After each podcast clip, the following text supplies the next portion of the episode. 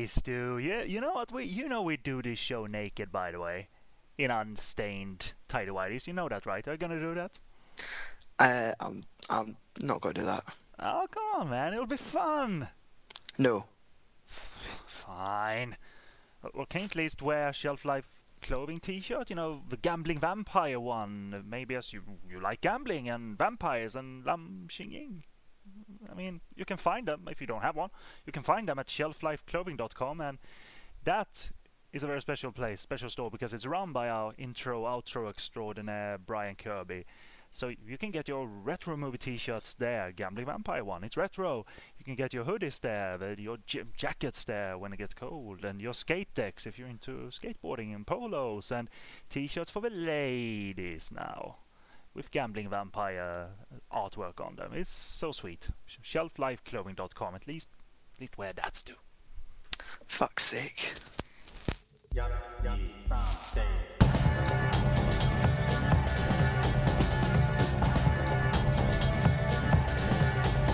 It's This Week in Sleaze with your hosts, King Who and Sleazy K.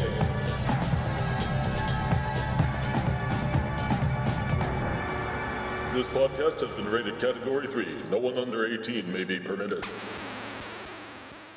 So we were gonna have Stu on the show, our good friend Stu, the master of the Podcast on Fire Network, but he's unfortunately not, and we were gonna talk about how he's educated his little nephew, his little cute nephew that he's, uh, he puts on Facebook all the time, and therefore little little kids need to have positive influences on uh, in their lives, and uh, one that should have positive influences on young lives and old lives is Charlie Cho, and of course I have King here to tell you why uh, why Charlie's a good influence. So go King. Ah, the virtues of Charlie Cho. It's it's the power of the tidy whities. The tidy whities are they're like his Superman outfit. You know, you always have a need a positive role model. Superman was a positive role model, so Super Cho and his tidy whities. That's a it's it's a great image for the for the young folk. Um, you want to grow up and be a a disgusting perverted old man. It's it's something to strive for in life. you never know how lives turn out. You know, not at all. Not fr- at all. From an early age, you might be, you might be that, you might be this, or you might be that. so that Ch- Charlie is a great role model. Definitely, definitely. a message traveling all the way to Scotland and uh, globally now. So, uh, man, he looks older. I saw the trailer for Punished. Yeah, he looks a little more distinguished. He's graying on the sides. Uh, he, he looked. He didn't look perverted. He looked uh, like a. Hey, he's in a Milky Way production now. Yeah, it's, uh, in a Johnny. To production. You can't like, okay, you have a blow up doll with you, Charlie. Uh-huh, uh-huh, uh-huh. Yeah, no, he looks great actually. Uh, he, we have the same kind of glasses now. I'm, I'm kind of psyched.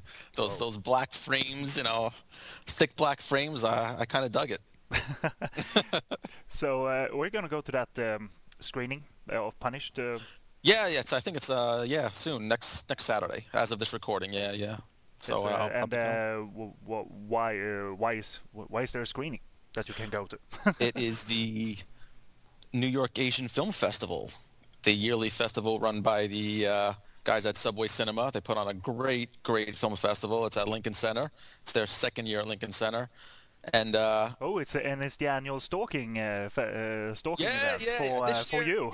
Yeah, this year might not be uh, too many too many uh, people to stalk. Last year was Simon Yam, that poor guy. Uh, this year, Tsui Hark's going to be there. Ooh, So, yeah, so I should Give able glasses. See him a few times. Yeah, I'm gonna yank on his goatee. Run, Uh, run, run, run, Way, run! What? Yes. Unfortunately, Way can't make it this year, so I'm uh, I don't know how many pictures I'll be able to take, you know, with me and, and a famous person, but hopefully I'll get some some good uh, some good shots. But uh, yeah, they, they have a sweet program on this year, a retro program. It's yeah, yeah, yeah. They're Uh, doing a lot of uh, sword play, you know, wuxia. The uh, uh, they're playing Dragon Inn, the the later Dragon Inn, the 1992 version, Raymond Lee Dragon Inn. Mhm. Uh, they're playing Zu Warriors, which unfortunately I, I'm gonna fucking miss. It's gonna it's Oh, pissing me off, shame. man. Yeah, it's gutting me. The night Is a before, late, the- uh, is it a late screening where you can't make it that day? it's a, it's an early screening, but the night before they're having a midnight showing of the story of Ricky. Oh yeah. I'm going to, and to to you know after that lets out, by the time I get home, it's gonna be like six o'clock, seven o'clock in the fucking morning. You know, I can't turn around and go to a one o'clock screening of you know Zu Warriors. It's just it's impossible. Hmm. You know, unless I got a hotel room in the city, and that's expensive. So it's- to save. to Yeah, save exactly. Which you wouldn't think when that this motherfucker this motherfucker buys 500 laser discs in one go. What the hell is wrong with you, man? but I, don't love know, you. It's, it's, it's a sickness. It's an illness. You know, you can't pass it up. You know, and you you fight your you know yourself. You know, like should I do it? Should I not do it? And you just have to go for it. You know, and she's cool with it. She's cool with it. You know, until until we start living together and we get married, and then she- I'm sure she won't be cool with it. You know. And she but, starts uh, missing having a flaw. yeah. This show is very shiny. shiny. Yeah, I have, I have, nowhere to put this this crap. I have boxes upon boxes just stacked in my in my current living room. I don't know. It's it's really But- but- encroaching my space. I have nowhere to put this stuff. But having said that, considering the titles that were in that um, uh, pile of no uh, Laserdisc covers is uh, uh, so much fun unearthing that, and you've been doing that on your blog, which you can plug first. Okay, my uh, my blog. I almost forgot I had a blog.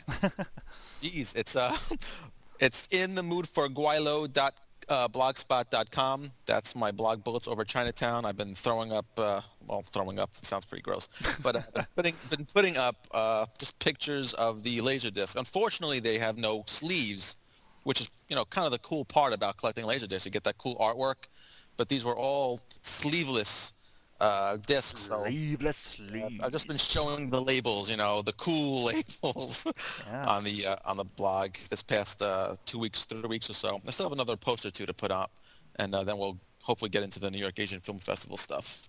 Ah, it's uh, looked like uh, so much fun. Like uh, everything titled "sex" or "girl" or "erotic." Yeah, yeah, Or, it's like- it's or like being uh, Christmas. grammatically incorrect. You know, Yeah, you gotta watch this. This this doesn't make sense at all.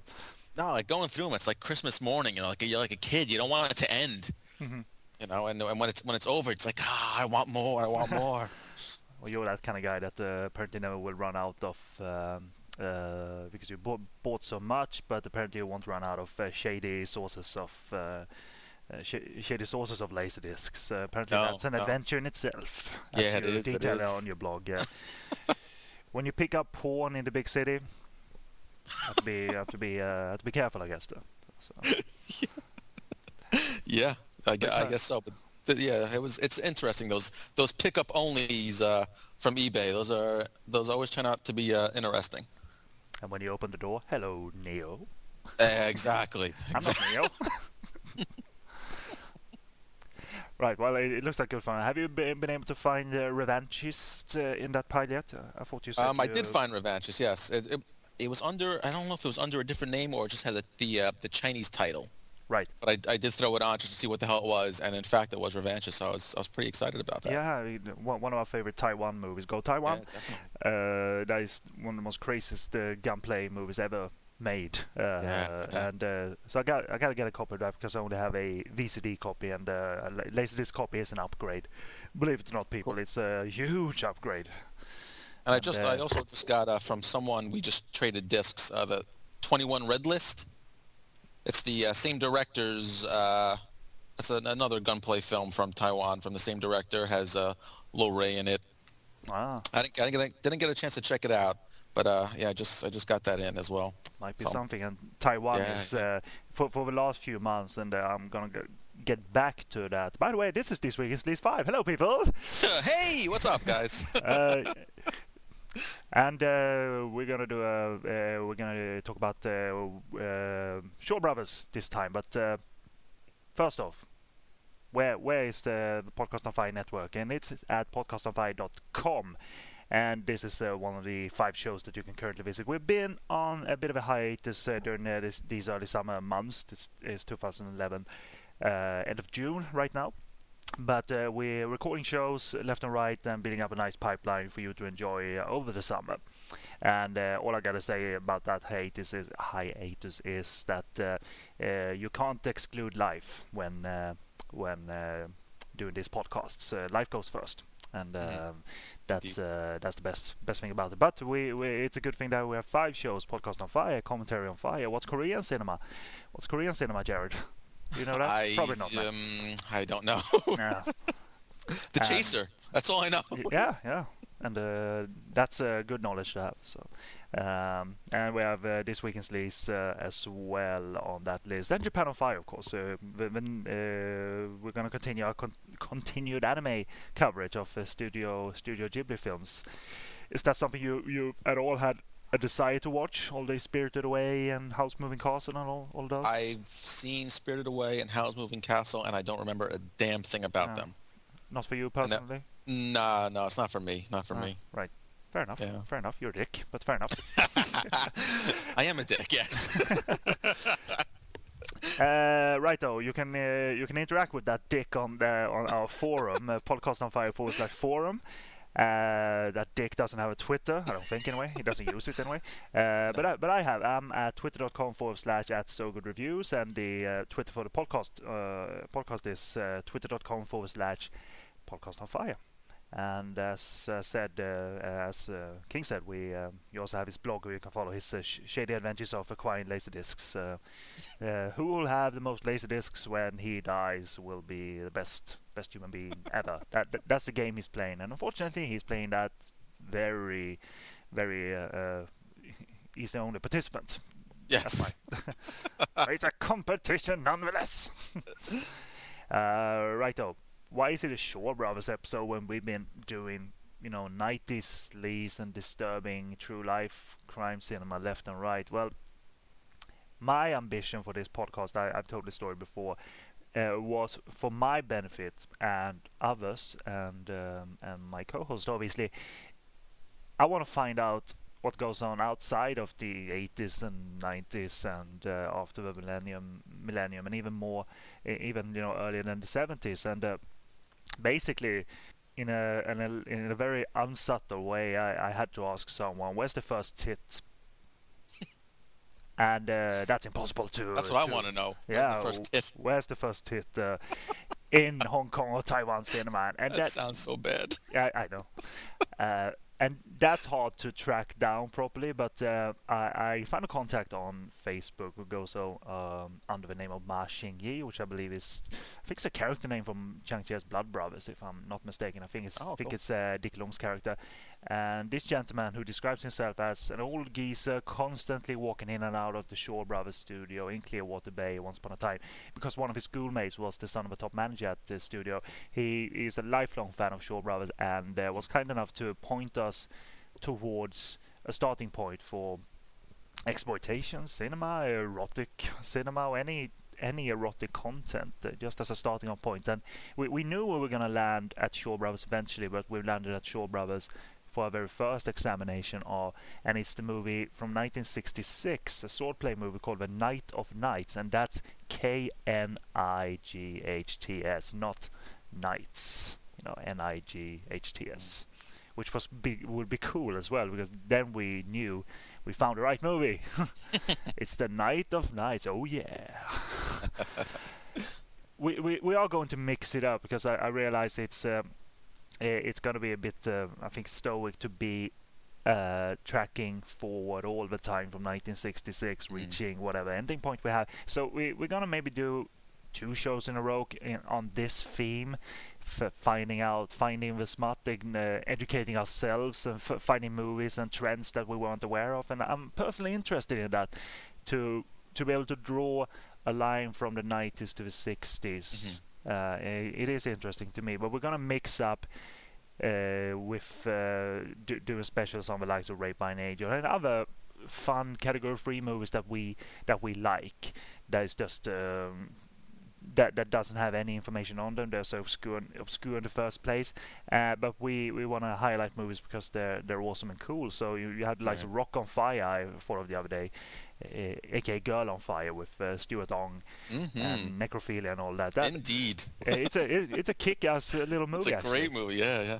So uh, that's the kind of movies we're gonna, we're gonna uh, discuss uh, in combination with uh, doing uh, our bit of bit of uh, time travel, if you will, lo- way back to the 60s rather than to the 90s all the time, and and that's gonna be fun. And uh, I might as well ask you that: is that of any interest to you to like connect the dots in Hong Kong and Taiwan cinema? You know. Uh, to you know of the 90s quite a bit, but uh, is it interesting for you to know know of like where things started, trends started, and all. Oh that. yes, yes, definitely, it definitely is. Um, I was interested in watching The Night of Nights. I'm really, I'm a Shaw Brothers layman, you know, and it's unfortunate, you know, I'm, I'm such a fan of Hong Kong cinema that I, you know, I don't know the entire history, the entire background, you know, where it began, where it started, where, you know, like you said, these, these trends started. So it's, it's an eye opener for me. I'm doing a, a fair amount of uh, reading and research and it's really cool. Yeah, Shaw, Shaw Brothers is such a mammoth undertaking anyway. And, Oh, uh, yeah, jeez. And, and obviously after Celestial uh, struck the deal with Shaw's to release these on home video, Mm-hmm. uh, again, there, there were very few uh, companies uh, officially releasing Shaw Brothers movies on uh, on home video. Uh, one of them was uh, made in Hong Kong in the UK on UK VHS. They did a few uh, old school Chang Cheh Shaw Brothers movies on uh, widescreen tapes, uh, dubbed in English. so, so so that was cool to have. But also in Hong Kong, th- there was an official distributor.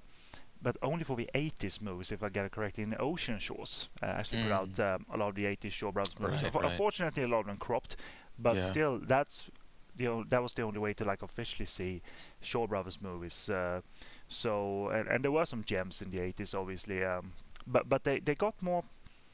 They didn't necessarily get the likes of um, martial arts classics from the time, though. And So you didn't have Five Element Ninja from Chang Cheh. You didn't have Eight Diagram Pole Fighter from Lau Kar-leung. Uh, but more like the, the comedies and the various horror movies you have seen. And the gangster movies, uh, yeah, exactly. that just trended differently, yeah. Uh, so, so you had like uh, you know girl with the diamond slipper. You had uh, Let's Make a Baby. You had uh, the uh, remake of Intimate Confessions of a Chinese Courtesan, which uh, which I think is lust for Love of a Chinese Courtesan. Um, uh, so not necessarily the high profile stuff, but in 2002, I believe it was, or 2001, you finally had. Uh, Releases on DVD and VCD of uh, the old classics. Uh, started with the likes of Come Drink with Me was uh, released on on DVD in Hong Kong in 2002, and that was my first Shaw Brothers movie, um, and I really really dug it. It's still one of my favorites, and uh, the director. Uh, King Who, not King Who, but, Hmm, Slee- the, the that of. This Week in Sleaze. Obviously, there's a clear distinction between those. You have King Who, you have King Who.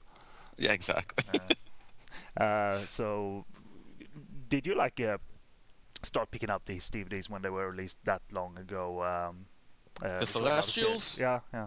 Yeah, yeah, I did. I, I was just just because I was a collector. I wasn't a fan uh, yet of, of Shaw Brothers. Of course, I knew who they were, and I've seen a, a bunch of their movies. But um, just as a collector, I started collecting the, the, the VCDs, DVDs, anything I can get my hands on uh, Celestial. Just uh, you know, in case they just you know disappeared. I wanted to get you know. And indeed, they have. I mean, the distribution yeah. deal is now uh, over, and uh, the DVDs are becoming rare. Uh, but it was never easy to collect them all anyway, and uh, obviously no. not not all are quality. But the the Night of Nights was a movie that necessarily didn't uh, ignite, you know, the Western fan community because I don't think a lot of people knew of the movie and uh, the impact uh, it actually had. And uh, we're going to Oh, talk I'd, about. I'd never heard of it. no, me, me neither. And uh, Ma Xinyi was uh, kind enough to put together a, a large piece on on uh, Shaw Brothers history up to that point, a brief Shaw Brothers history, and uh, and putting this movie in, in context. And believe me, folks, you might have seen the movie and thought like, uh, "There's nothing there," and and you, you you would be right. There's actually nothing there, uh, in a way. But we'll explain why. But uh, it had an effect on uh, uh, a larger effect than you might imagine, especially in 2011 when we've seen things that are you know a million times stronger than uh, than than what we get in this one. So uh, we are going to essentially share um, me and King uh, talking about the, this large large piece that Ma wrote, and I'm I'm going first, and we, we're gonna do the brief Shaw Brothers history first, and discuss uh, whatever we feel like discussing in between. So these fuck movies or sleaze fests, Hong Kong Skinema, which I think is your your, your term. Uh, you, got, you got a I, copyright. I, I hope I hope I coined it. I don't think I coined Skinema, but I, I think I coined Hong Kong Skinema. I'll, I'll Yeah. take credit for that. yeah. So, fuck movies, sleaze fest, Hong Kong Skinema, if you will. uh, like you and I like to call them, and of course they were referred to, and uh, probably uh, in some circles still are referred to as blue movies, whi- which is fun for someone who wasn't really familiar with the term blue, because uh, blue, you know, means uh, in my world depressed and uh, moody, Mm. gloomy, but blue movies is mm, blue movies, and uh, that's kind of the, the term that the form uh, that the residents of the former British colony Hong Kong uh, used, and uh, they they got exposed to blue movies in the 60s, and not not through local productions uh, as such. They, this raunchy material rather headed into the shores of Hong Kong via imports, be it American produced or European produced. Uh, even though Ma said in his piece that uh, when Hong Kong decided to make their own blue movies, they stepped it way the fuck up in terms of raunchiness compared to what was imported. So, so I mean, uh, I, I guess the likes of I don't know Russ Meyer films uh, could reach uh, Hong Kong at that point. I think he was active in the 60s. Oh yeah, uh, yeah, that's possible. Yeah. and uh, and maybe even uh, the likes of uh, these uh, old uh, Christina Lindberg films, uh, the Oh, Swedish, the Swedish Queen, Right, uh, right. Thriller and her, her movie Exposed maybe reach Hong Kong. So, um, speaking of American and European produced, so Mm. so, so th- these movies obviously were profitable all around the world, really, and. Uh, Obviously, savvy business sense existed in the 60s as well. Sex could sell anywhere, obviously Yeah, sex sells all the time. and uh, that's uh, still true in 2011 uh, to uh, to a fi- uh, you know fine joyous degree and a kind of a depressing degree de- depending on where Mhm. you turn. True. And uh, Ma's fantastic fantastic quote in the piece uh, about all this goes, "Little did they know that porn would become a gigantic multi-billion dollar industry which would satisfy the secret needs and hidden desires of the of 90% of the global popula- population." Mm. You know, and uh, that that applies to Hong Kong and all around the world. So hmm um, he, he he gives a picture of Hong Kong in the 60s, you know, of society uh, as such, and uh, it wasn't necessarily a picture of health, Hong Kong in the 60s, uh, but rather there were great turmoil in politics and uh, in society, obviously, and the, economy was not stable uh, in any way whatsoever. And it's said that 70% of the Asian population were not capable of making a living.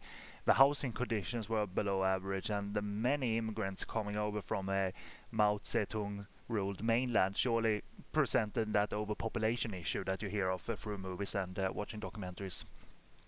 Uh, so all these obviously came in dreaming of a better future, working for a better future, and to escape reality for a bit was an option too, and that's where cinema comes in, obviously. And Shaw Brothers were prepared to uh, to uh, to provide entertainment. Actually, they they were not a small small little indie indie outlet in Hong Kong, as I'll uh, as I'll discuss with you. It it seemed like cinema actually w- was a safe zone from all the turmoil and where you know different opinions sort of got erased. Everybody was there. It sounds kind of pretentious, I know, but everyone was there, forgetting about their their difference of opinions, and uh, it got nullified for a moment, uh, if you will. Uh, even if movies that was the case according to my and felt like case even though movies were presenting messages and themes relevant at the time. And uh, uh, but uh, and and you could encounter that in, you know round the corner from the cinema what you Mhm. uh, what you experienced uh, in the cinema. But uh, still it was a safe safe zone from a lot of things. And uh, Shaw Brothers which was of course managed and owned by Sir Run Run Shaw. And he he's he's old and he's alive still that's amazing I think Yeah, he's, right? he's Jeez. 103 or something like that Jeez. and big bucket of win big bucket yeah, of big win. bucket of, win, as they say. Gosh, damn, yeah. Uh, so he, he and he, he can still turn up at various events. It's not like he's uh, sick and uh, you know forced to stay inside on the all day and can't leave his bed. He's you know spry enough to to be on uh, on the various uh, w- when he needs to be in the public uh, public light and, offici- uh, and officially talk at events and what have you. So strong, strong man, I guess. Uh, but the name Shaw Brothers was only a few years old. Uh, it, it went under different names, Shaws and Sons, uh, for for instance. So late 50s, actually, I think was around about the point where where Shaw Brothers name got established, even though they were established as the distributors and producers uh, at that time. And their investment in a large area of land in the new territories was this stroke of genius back then. I mean, uh, and uh, you know the land investment, a bargain or not, I don't know if it was expensive. It certainly paid itself eventually big time when the studio hit a stride and became such a, a mammoth uh, of uh, of uh, productions. You know, uh, pe- people living there on the lands, uh, just making movies. Uh, movie town, as uh, they they describe uh, that land in new territories, which are one day I, I'll, I'll I'll be sure to visit because I think uh, there are tours of uh, Shaw Brothers Studio still Mhm. still being done. And and at this time in the 60s, uh, Shaw's began expanding ownership of theaters and and opera houses. Uh, they built theaters to satisfy the increasing demand of um, you know uh, many wanted to put their bums in seats to watch Mhm. movies essentially. Uh, this was developing, and it's important to note actually, Shaw Brothers largely retained a high production and movie quality despite this insane production rate. Which you can't say for the 80s and 90s in Hong Kong, even though you have no equivalent to, to Shaw Brothers. But when they produced movies like they did, obviously quality Mhm. suffered uh, on the surface, though, because I think 80s and 90s Hong Kong cinema and Taiwan uh, obvi- uh, could maintain quality, even though the uh, look wasn't always, you know, the best. Right, you know, they, right. they knew what they were doing in certain ar- areas, and and and in my opinion, uh, the 80s and 90s movies sometimes should look a bit grungy and a bit I, I prefer them budget. to look. Yeah, I prefer them to look that way. definitely. Yeah. But but but it's rather cool, uh, isn't it? that Even though you you mm, not maybe not seen a whole lot of Shaw Brothers, that you that they maintain such a quality of production. I mean, uh, Oh, you well, you know uh, the look of a Shaw Brothers movie. When you put it on, you say, "Oh, this is a Shaw Brothers movie." You can you can tell Yeah. by the by the quality, by the the, the way the way it looks, the way it feels, the way it uh, presents itself. You can definitely tell.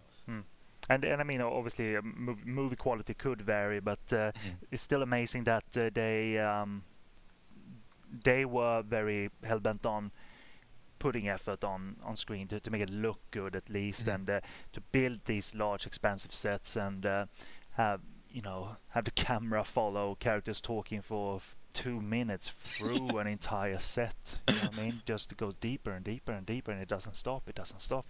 Uh, which is all you know it's uh, they're obviously showcasing what they've done obviously but uh, it's um, it is a whole lot of fun and uh, Sh- Shaw Brothers, you know, obviously want to better themselves over time, so they brought in outside know-how and uh, studied uh, outside of uh, Hong Kong uh, uh, techniques. So Westerners got brought into the organization. Japanese filmmakers got brought into the organization. The, there's a Cheng Pei Pei and Lily Homo called Hong Kong Nocturne. It's a Mm. musical actually. Uh, it's made by uh, a Japanese director whose name escapes me right now. And uh, obviously, these expensive sets, as I mentioned, are, are, are stable of Shaw Brothers. High-profile stars signed to long contracts, uh, like uh, David Chiang, Ti Lung, what have you. Slaves. In a bit, in a way, yeah. yeah. yeah. they they were only they were living in barracks, making movies, Yeah, and uh, yeah. the, I, I'm sure there's some controversy in there, but I don't see a lot of, of these big names uh, talking bad about Shaw Brothers No, today. Uh, they, they they look back at that experience and realize the impact it had on on, on a large uh, large scale, uh, including uh, including you know globally, of course. Uh, and they had actors training, you know, on ground. They had everything on ground there. Yeah. Uh, yeah. and uh, all present on that huge land were essentially um, all all it was, as I said, making movies, living there, and the legendary status uh, got got built and built and built, and today can't be overlooked. And it's a household name of today, uh, especially among uh, fans uh, fans in the in the Western world. But it was a household name, Shaw Brothers, by this time in the mid '60s, and the name Movie Town was that Shaw Brothers land, really a mecca of Asian talent and show business experts. And it would have been so much fun trying to follow that back then. I don't think that would have been possible, but man, seeing new movies every time, uh, you know, movie posters being switched, you know, daily. uh, There's a new movie Mhm. playing. It, you remember that uh, aspect of the movie Just One Look? If you ever saw that, the Twins movie.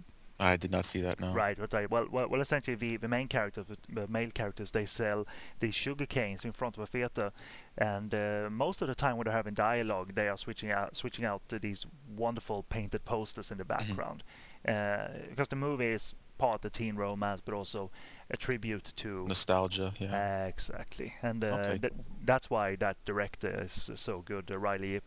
He Mhm. it's the nostalgia factor of his movies, and uh, it's a, they even have reenactments of uh, uh, various um, s- uh, movies, and not not scenes from from A Touch of Zen, but King Hu-esque scenes. They reenact them with, Oh, with really? the twins and Shawn Yue, and it's not as lame as it sounds actually. All right. I have it laying around somewhere, but oh, cool. You, you, you gotta watch that. That's a wonderful movie. And, uh, Okay. you, I don't know what you think of the twins, but uh, they're in a good movie. That is a good movie for them. Yeah, I'm I'm, I'm okay uh, with the twins Yeah. there. They don't bother me. Yeah. So, around about 1965, 66, uh, Shaw Brothers Studio obviously had its status secured and were known greatly for for genre cinema like uh, the Huang Mei operas. um uh, award-winning classics uh, in that genre of the likes of The Kingdom and the Beauty, which co-stars King Hu actually. he, he he's an actor in that. He- Oh, I am. Oh, I am, I am, I'm in a movie. I didn't know that. I'm, I'm older than I thought.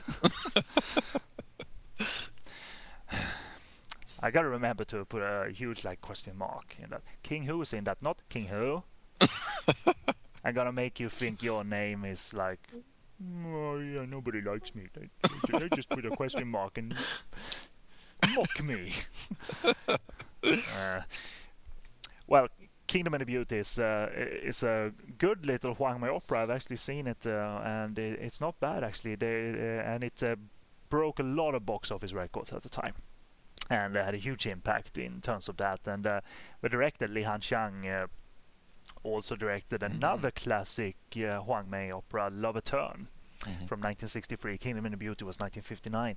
Uh, Love Eterne is the um, is the story that's also been done in um, is based on a classic um, written work and it's also been done in Tsui Hark's The Lovers and uh, and recently in that Charlie Choi movie that Jingle Ma directed which I think was called Butterfly Lovers it's the same yes, yes, it's, yes. it's the same story so you know the beats of that story and it's quite Mhm. cool uh, King Hu not you uh, actually worked on that movie apparently uh, Eterne and directed um, a special effects sequence a crucial s- special effects sequence in that. So um, he he was not like making his living as an actor. He was working cool. himself up through the ranks and eventually ended up directing the likes of Come Drink With Me uh, one of the most important sword play movies uh, but uh, we'll talk of a little bit about other important sword play sword play movies reaching uh, le- leading up to uh, the Night of Nights.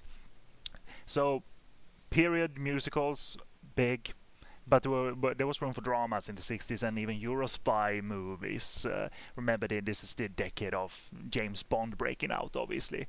So you had uh, quirky Eurospy movies like uh, Temptress of a Thousand Faces, which I saw recently, a really Mhm. fun movie. I think uh, Jimmy Wang Yu did a movie called Asia Pol yes. uh, yes. or pole, uh, which I think is uh, along those uh, along those lines as well. Uh, I haven't seen yet. I do have it. Um, but Sword Player, Wuxia, Pian. Is that the right pronunciation? You that uh, you're studying Chinese a little bit more than I am, so Uh, Wuxia, Wuxia Pian. there we go. Um, and, play movies for uh, to simplify it. They started to break out thanks to the likes of One Armed Swordsman, the Chang Cheh movie in from 1967, where the shift happened from the male hero being portrayed by a female to you know male hero being betrayed by a male and male heroes period. Mhm. that, that that was also kind of fun to knowing that the women were at the forefront. That was the cinema trend at Yeah. one point. But uh, Chang Cheh changed a whole lot with One on Swordsman and is one of the persons behind Night of Knights actually. We'll go into that a, lit- a little bit more. It's said that the Run brothers the other being Runme Shaw uh, described by Ma as the creative soul of the studio you always have those kind of uh, uh, those kind of uh, I, I don't know uh, uh, if a duo runs something that uh, s- someone is you know the face of the company and someone Mhm. is more more of the um, the, the one that makes uh, all the wheels uh, turning Right. uh, That's very, very, very cinematic. You know, it's uh those those brothers are always like in, in films, always at the opposite end of the spectrum. You know. Mhm. But then again, I never heard them clashing as such until maybe this time because they were they, they, were not agreeing essentially about where to go now. because uh, when a trend starts getting a little bit stale, you have to do something new and follow trends and uh, keep audiences in, in, in the cinemas. Right. And uh, the formula and the mix of movies began to turn a bit uh, stale, but thankfully there were good response uh, in audiences of these uh, Wuxiapian. Primarily via a, a milestone movie, really, uh, called Temple of the Red Lotus from 1965, starring Jimmy Wang Yu, and eventually this was a trilogy that uh, was followed by The Sword and Lute and The Twin Swords. Uh, I, I want to see the first one, which ends rather abruptly, so it seems like they always planned at least another movie. And it, it's it's it's a it's a movie in uh, genre rather in its infancy, but it's not a bad movie. I actually quite dug Temple of the Red Lotus. Uh, uh, compared to Come Drink with Me, yeah, it's not as good, but um, it, it's uh, it's important to watch it if you're interested in uh, following you know the swordplay movie and uh, watching very young actors uh, on screen. Jimmy Wang Yu looks young, Lo Lieh looks extremely young, and you would be able to follow them through the 60s and 70s and 80s, in, and in particular Lo Lieh in Shaw Brothers. Uh, and therefore he created his, uh, you know, his uh, fandom that still remains to this day. Uh, Lo Lieh is a very well liked character out of Shaw Brothers and, and, and regular movies in 80s and 90s Hong Kong cinema, playing a lot of gangsters Always, yeah. because uh, Lo Lieh turned um, a little bit um, not big as in he turned fat, but uh, he had that uh, he had that about him. Not necessarily, and not even in Shaw Brothers either. Not necessarily, you know, the handsome, the handsome romantic fella. No, no. He's a he is a very odd-looking fellow. He doesn't. Uh, he I guess he he's uh, a a good gangster. Has that that that hard, rough look about him. But I think I watched him. Uh, I watched him in a movie last night. I watched uh, Forsaken Cop, and he was actually a police officer in that movie. Right. He was a good guy. Oh, there you go. And, Yeah, and also yeah. in King Box, obviously, the great uh, classic Five Fingers of Death. Mm. Have you have you been able to um, have you seen that yet? Classic King Boxer. No, not yet. Uh, it's, Not yet. it's really it's a good one. Uh, I think you enjoy it. It's uh, not um, it's it's a different. It's a harsher Shaw Brothers movie. It's a basher kind of, and it, uh, it's really really cool, and he's good in it. So talking Temple of the Red Lotus and the swordplay breakthrough, it's quite conceivable that audiences obviously were looking for entertainment, but they were also looking to recognize their life in cinema. And these movies with noble knights armed with swords could and probably did carry political and social um, social messages, social commentary about the economy in, in the scripts, and uh, it, it it's not it's not a bad thing to you know put that in there, bake that in there, and see if audiences pick up on that and could relate to their life watching fictional cinema, despite it being period fictional cinema, and uh, bottled up anger and stirred up emotion in emotions in need to be processed via the silver screen. That's a good thing, and it could bo- boast uh, the studio as well, uh, boost the studio as Mhm. well. And uh, now in this story, we are going to introduce s- someone that uh, all Shaw Brothers fans know and uh, thought of when movies were starting to or finally being being released officially. They were anxiously awaiting the movies of Mr. Chang Cheh. You know, I I know who Chang Cheh is, but I, I I know a few of his movies I've seen. I don't know much about him, so you know I am I'm a, a Chang Cheh layman. Uh, but Chang uh, Che was offered a part-time job in the studio by Runme Shaw after uh, Runme was impressed with his work as a journalist. And uh, his writing endeavors included essays on politics, the economy, uh, hardcore, honest jabs at the showbiz industry, which are always awesome. And uh, uh, his initial uh, screenplays provided bits and pieces of poems and even lyrics to songs in movies.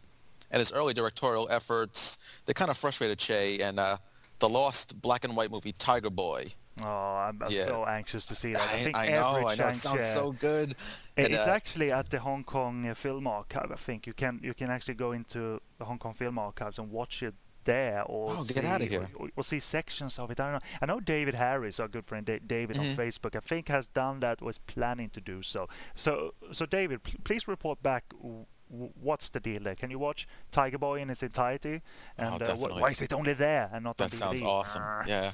So yeah, Tiger Boy it only enjoyed a limited run before being pulled uh, for its content reportedly, and uh, the British censorship report called Tiger Boy an outrageous amount of violence and gore, a subversive political attack, inappropriate use of nudity, and an errant invitation to rebel. We approve. No, doubt. Exactly. Thumbs way up.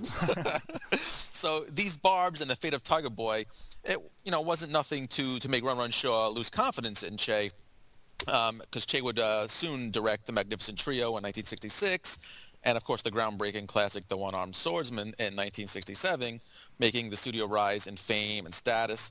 But uh, it was it was this this crucial writing gig, if you will, uh, by Chang Cheh that really uh, made Chang Cheh the, the the person we know him as today, and that was the writing, uh, the scripting of The Night of Nights, which we'll get to in a bit. The Red Temple trilogy were not the only films to create buzz for the the wuxia genre, but also King Hu's stylish classic that we mentioned earlier, Come and Drink with Me, That's which was also- I'm King Hu. King who? I directed a movie? Uh, Come Drink With Me from uh, 1966, uh, which featured a breakout performance by Cheng Pei Pei, and that pushed the genre into the forefront of Hong Kong and Asian filmgoers. So arguably, um, Che's writing gig for The Night of Nights was more about continuing to cash in on the now popular wuxia films, as well as perpetuate the buzz of the show's famous movie town. You know, and, and of course cash in they did. So uh, going by a winning formula, but injecting his criticisms against religion, uh, for instance, there's a lot of uh, political stuff, especially in the Night of Nights. You can read into it, but uh, Che provided a lot of, of, of this this subtext in his earlier films to imbue them with a, a certain depth. Uh, in fact, the lost film Tiger Boy, which we just mentioned, reportedly had featured what uh, Ma Xinyi describes as a violent bearing of female breasts. Yikes. Now that just sounds awesome. that's that's right up Charlie Cho's alley. A violent bearing of female breasts. What the hell is that? What what could that be? That's yeah, insane. and uh, we gotta go to the Hong Kong Film Archives to to find out, I guess. a violent bearing of female breast. I, I, I don't I don't get it. You know, I'm I'm, I'm you- giddy, you know, with anticipation to to, to see it. so no no that's that sounds right up our alley. So, you know, uh, Che was working for uh, a boss and not steering his boat completely by himself. Uh, but the instance of a male hero as his main protagonist now, during a time when this was not um, a given trend, and having a say in terms of casting and crews showed the runs had confidence in him, and uh, it was close. He was close to directing um, as he would get to at this point. But as uh, as Che had caused a bit of a stir with his writing, perhaps it was a good idea to hire another director, and the job went to Shu Chun or Sit Kwan for The Night of Nights, who uh, firmly dipped his toe into the wuxia genre with this movie. So, uh, what made this movie slide into the blue category then? Where are the tits?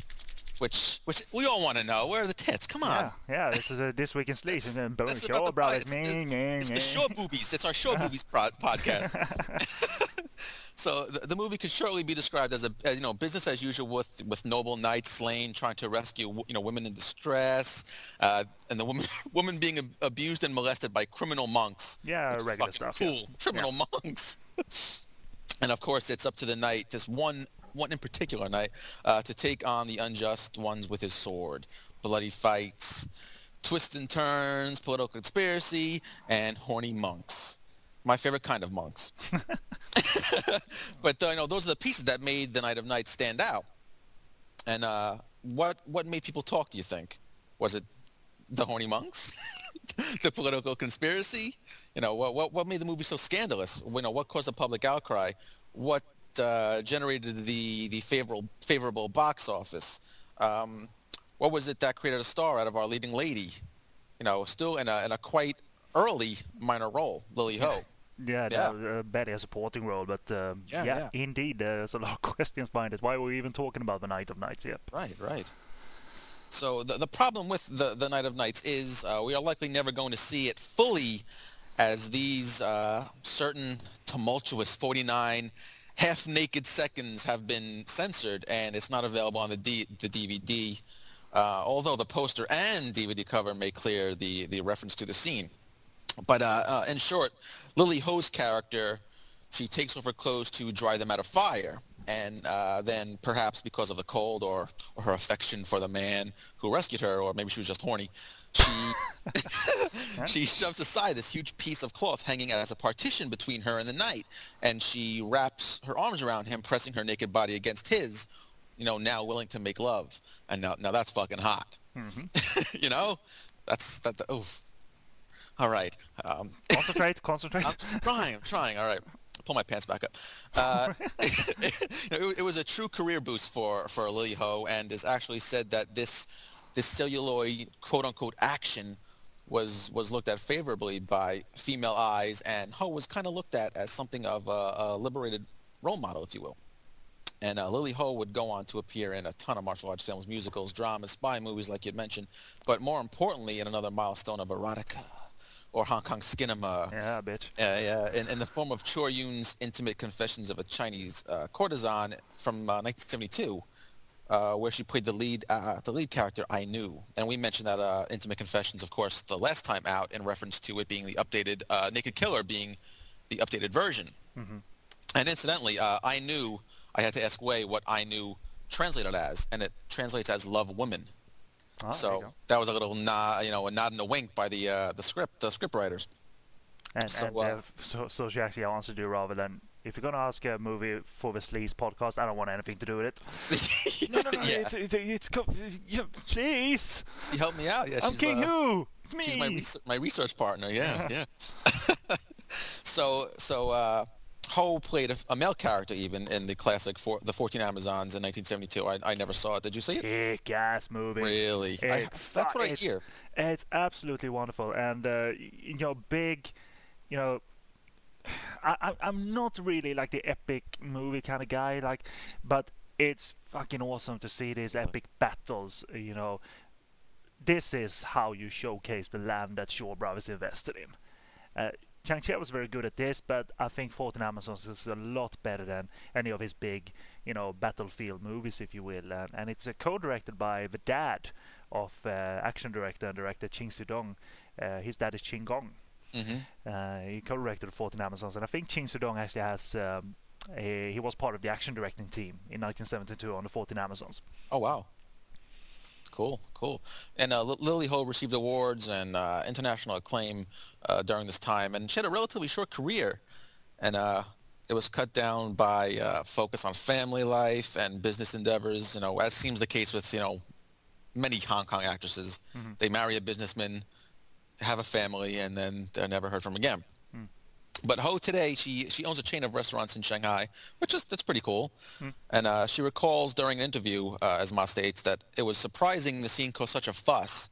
Uh, Director Sit Kwan was in fact reluctant to shoot the scene, but at the instance of Chang Cheh and the cameraman, the scene was done.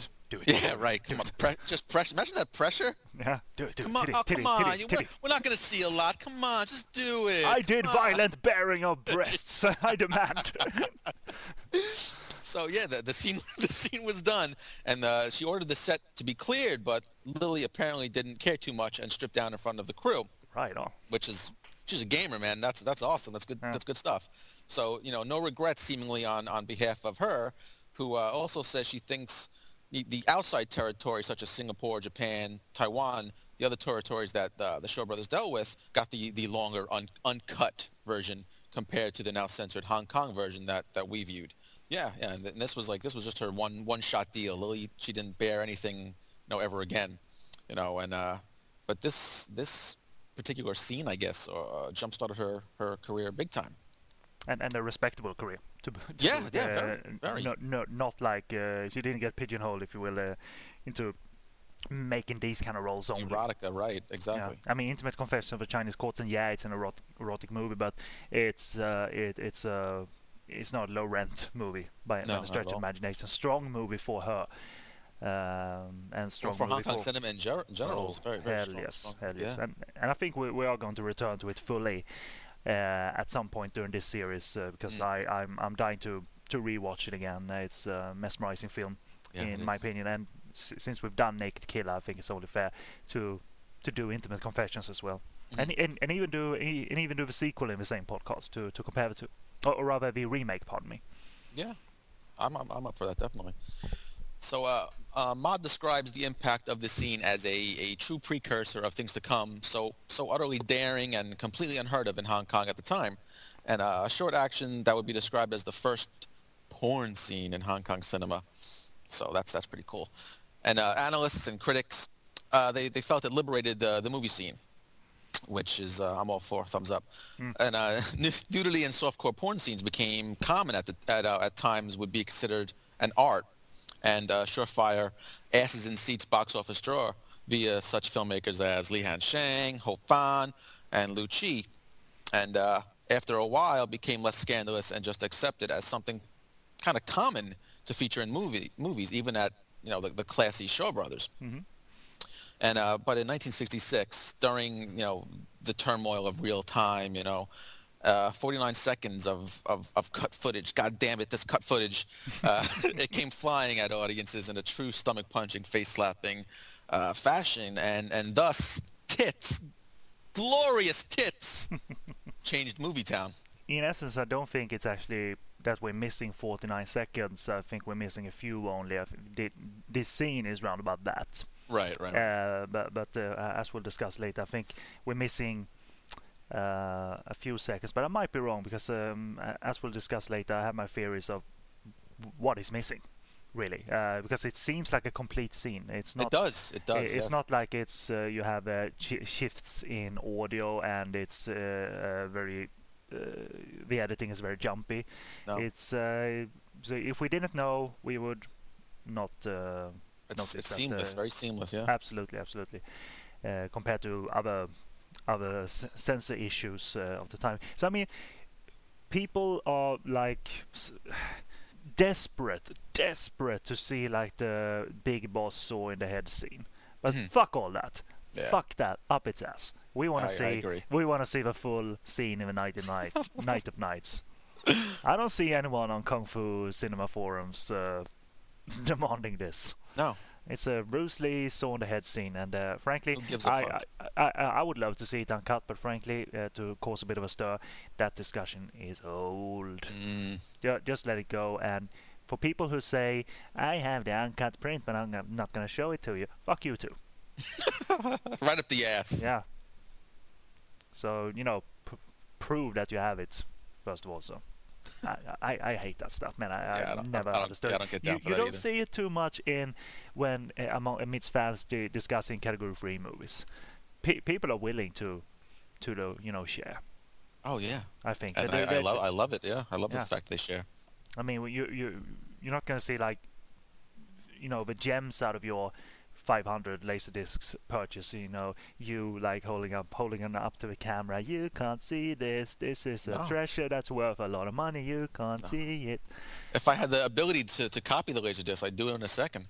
Yeah, well, I'm gonna set you up with something that's quite um, it's quite easy uh, to to transfer Okay, laser cool. discs because, because I think you, you might want to do that of your gems to to Yeah, make yeah. sure you know th- there is the issue of laser rot. Yes, yes. Uh, which um, makes the discs playable largely, but you do have interferences on screen. So uh, whatever gems you have, you, you do need to transfer those. Uh, Mhm.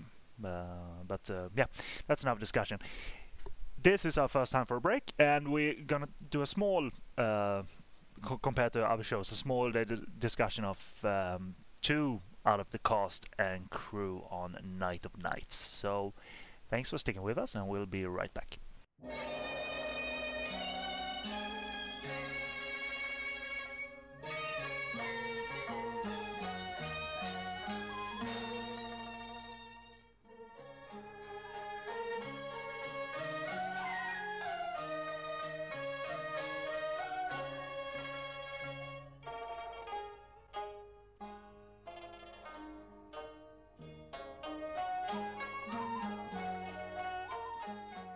Welcome back. And compared to, as I said, other episodes in this series, we, we don't know too much about the director, the writers, and the cinematographers, and you know five out five uh, five out of the cast. But uh, we we mentioned Chang Cheh, we mentioned Lily Ho, and uh, we, or maybe just I, will uh, go, go through a few of my impressions of um of these two. And uh, I, I guess I have the most to say about Chang Cheh, which I am a fan of, but uh, only up until a certain period, and after that period, I, I think his fandom is is larger and greater with um, sort of the rest of the community.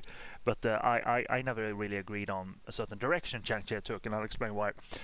Uh, the period I've always preferred is his 60s period up till around 1975 because his direction changed.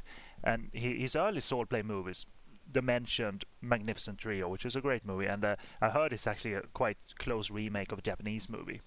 Uh, that name escapes me though right now, but uh, it, it's a good swordplay movie. It's G- Jimmy Wang Yu stars in it, and uh, also I think uh, the main actor of uh, The Night of Nights is in it, in um, in sort of a second leading leading man. So his early swordplay movie Chang Cheh, and also a lot of Shaw's. They, they they owe a lot to Japanese cinema in style also because Shaw's sent filmmakers to Japan to study the techniques. So so if you look at I don't know uh, the likes of Seven Samurai or, or any other famous samurai movie, the uh, the sort of uh, patience that they have. You know, uh, fights being very short, but build-ups to fights being very long. Mm. If you know what I mean. That that's you, you you can say that's a Japanese influence if you want to simplify it. Uh, but s- despite all of that, Chang Cheh's most beloved classics uh, were really fine mixtures of quite complex drama for, for the time, and still to me are quite complex, and com- combining that with exciting and tension-filled action scenes with a lot of cartoony bloodshed at points. The, his love for blood got increased as uh, as the years Mm. went on. The the very uh, distinct uh, Shaw Brothers liked red blood. Uh, which is always fun. I, I think I heard uh, Quentin Tarantino wanted that type of blood in Kill Bill. You know, he wanted to have Right. mixture on screen. I don't know if he ever succeeded as such, but uh, there you go. What a geek! what what a fine geek that is. Uh, I, I really I really love blood. Uh, really love Kill Bill. Mm, indeed. Did, did did you get on with those movies at all? Oh, I love them. Yes, definitely. Some in the theater.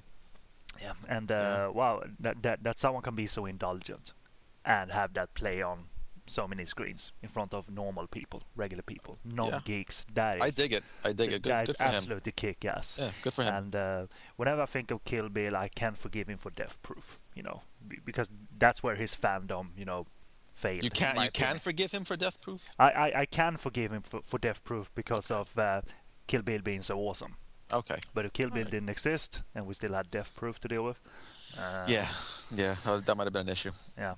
Uh, but anyway, uh, Quentin knows a lot about Shaw Brothers, so it's a fine connection to um, to the podcast. Mhm. Chang Cheh had a working relationship uh, for for a few years with uh, Wang Yu, Jimmy Wang Yu, but but also when they parted, and also when kind of when um, Jimmy headed out of the studio to pursue his own independent uh, career, which created a lot of ki- kick-ass movies like uh, Master of the Flying Guillotine, and uh, a lot of good work in Taiwan cinema. So the other famous Chang Cheh working relationship was with uh, David Chiang, Ti Lung, and Chen Kuan Tai, which are in a lot of good movies and a lot of shit movies together. because again, Shaw Brothers produce so much, we need to put all of these in one movies, and it can be pretty embarrassing at points. I, I, I saw Young People, an early 70s movie, I think, or 69 yeah, or 70. okay, yeah. It's a modern movie, and it's you know what do the young people do? They sing and they race and they play basketball for half an hour at a time, thus creating a two-hour movie. Jesus. It's a strange little movie, Oh actually. God. Uh, and uh, you have the, i i you know, the fashion was what it is, obviously at that time. But it's strange to see these guys in that fashion. And I don't know. It's a it's a fun movie. Way too long, Oh, and God. and it's not about anything. It's absolutely not about anything. It does have action, but it's not about anything at all. And I think there was a sequel called Generation Gap, which I've yet okay. to see. Yes. All right. Uh, but uh, I do recommend young people, but prepare. It's long. You know, the, the, the, uh, the long bas- basketball game. You know, compared to the likes of Dragon Lord, which had a different long game or games. You know, Jackie Chan was definitely better at portraying, you know, long, long, uh, long sections of sports. Chang Cheh was not. uh, but anyway, uh, you still have some marvelous action dramas from these guys, which will, will be what they are will be known for. And the Blood, Bro- uh, the movie Blood Brothers, is one of the fine, fine examples of this. Uh, so if you watch a lot of Chang Cheh movies, you, you, you realize his sort of standard mix at times. His mix is very standard, and uh, he he can relax at times and just you know engage the autopilot. Uh, and but but that still is fine when you do have classics like the Blood Brothers. It, it's it's fine to see that you know quartet of performance, if you will, you know, the actors and the director, just uh, you know put on display the cliches of uh, brotherhood painted in blood, hor- horrific, uh, horrific and heroic deaths. You know, with them tying their guts.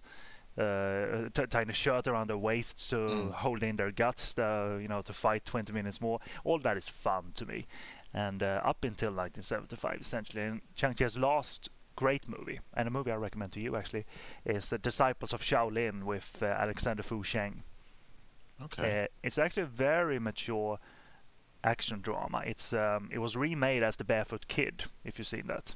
Okay. Yeah. Yeah. The Johnnie To movie. Yeah, exactly. Yeah, uh, okay. uh, Aaron- so it's Kwok? essentially the same story, Okay. and it's really really good because by 1975, I, the the way I knew of Chang Cheh was like he's not capable of this anymore. He's changed. He wants another direction.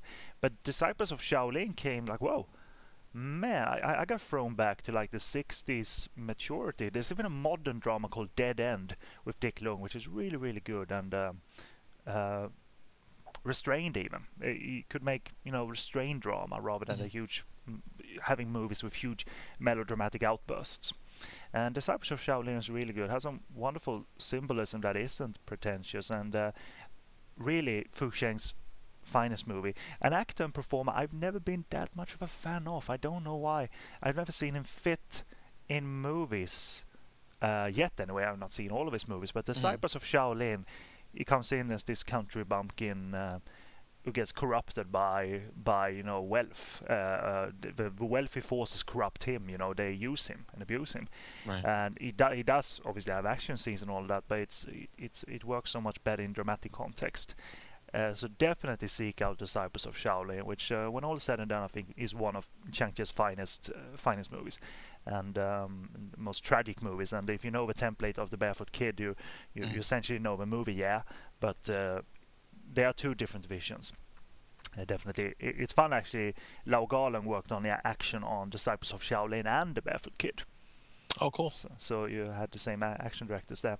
Uh, Lau Kar-leung, of course, was um, that that was sort of towards the end of his working relationship with Chang Cheh. Him and Tong Gai uh, directed action for him for in the 60s and all up till all up until uh, mid 70s when Lau Kar-leung broke uh, broke free uh, to direct on his own and. Um, Tong Gai obviously worked as action director, maybe on Chang Cheh movies uh, for a little bit more, but for others, and eventually started to direct a little bit himself. I heard he was reluctant, but the movies Tong Gai did do are very much regarded as uh, classics. I think one of Shaolin is Shaolin Prince, which is a very fun movie, but also Opium and the Kung Fu Master Mhm. is uh, quite a regarded movie. Late 80s film. I think it was released in 85 even, or 84, 83. So, but the direction that I don't like personally, that Chang Cheh took, was when bringing in the opera plays from Taiwan that essentially became the Venoms.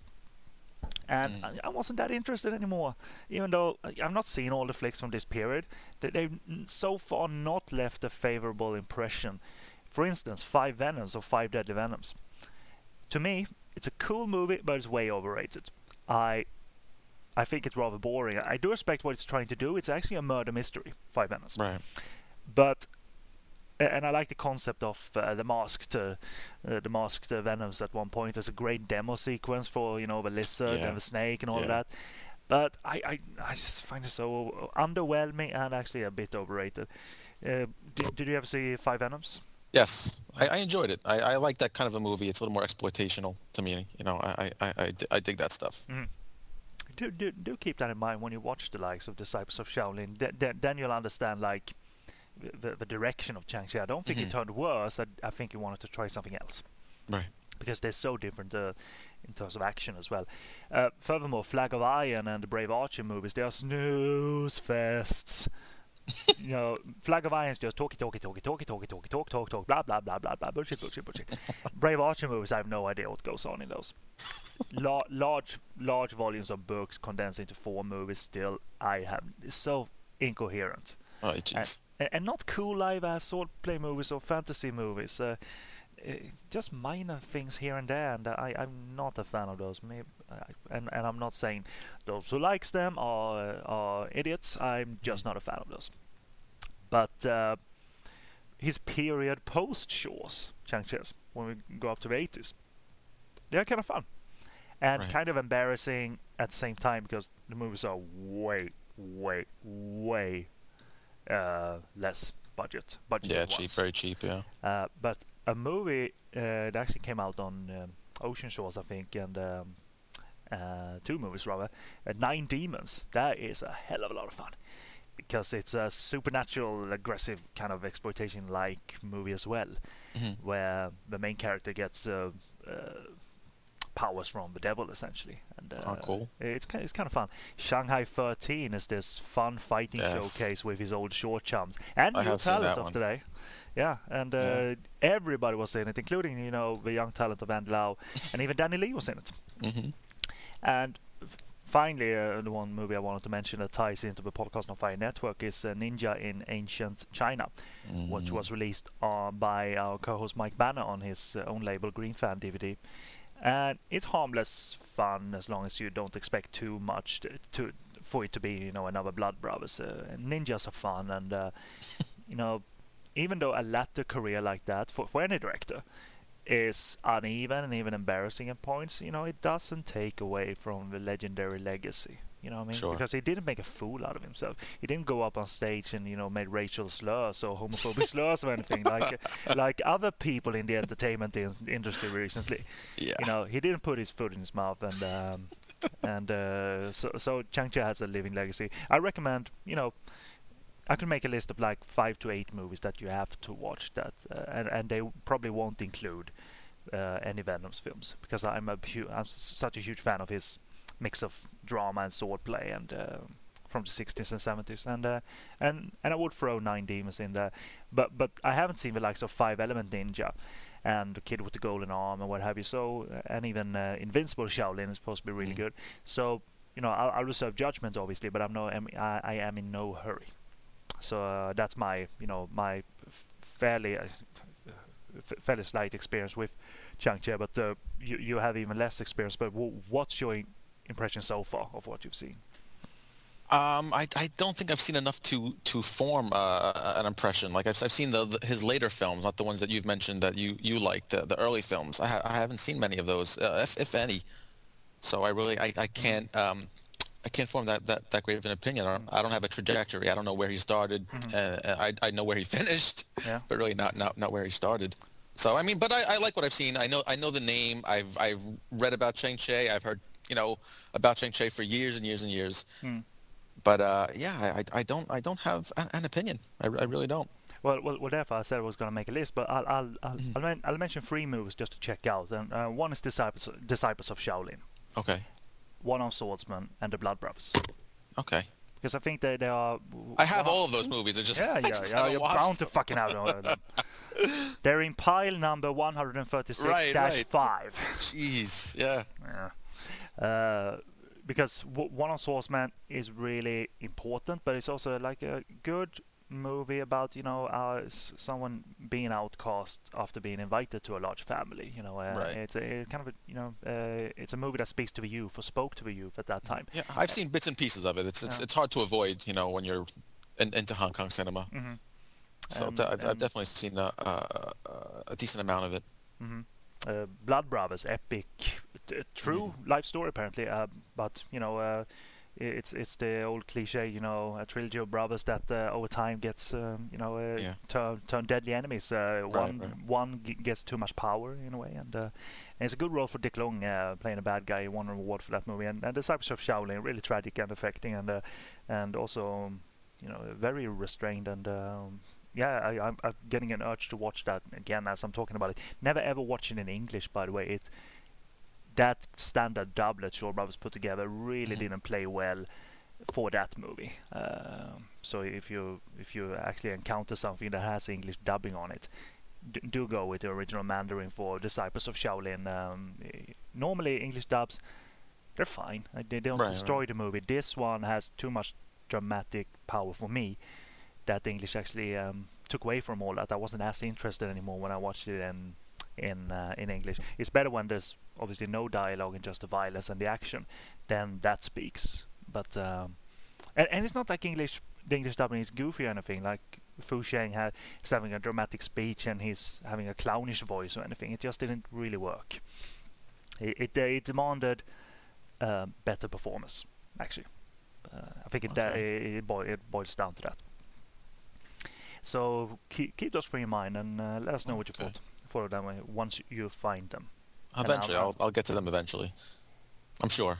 There's and so and many. Literally so many. mean find them. I mean, in, in Yeah, have to, have to exactly. I have to dig through them. Jesus. You have them. I have them somewhere. They're somewhere in, in this in this apartment. you have a different um, different perspective on things because pe- people literally can't find them on DVD, but you can't find them in your apartment. That- that's that's funny. Yeah, that's true. Send a search party if I don't come back for three days. Bye. That is true. S- stuck in there like a mine or something. Mm. Uh, f- finally, this will be a short one because we, we're both not very familiar yet with Lily Ho.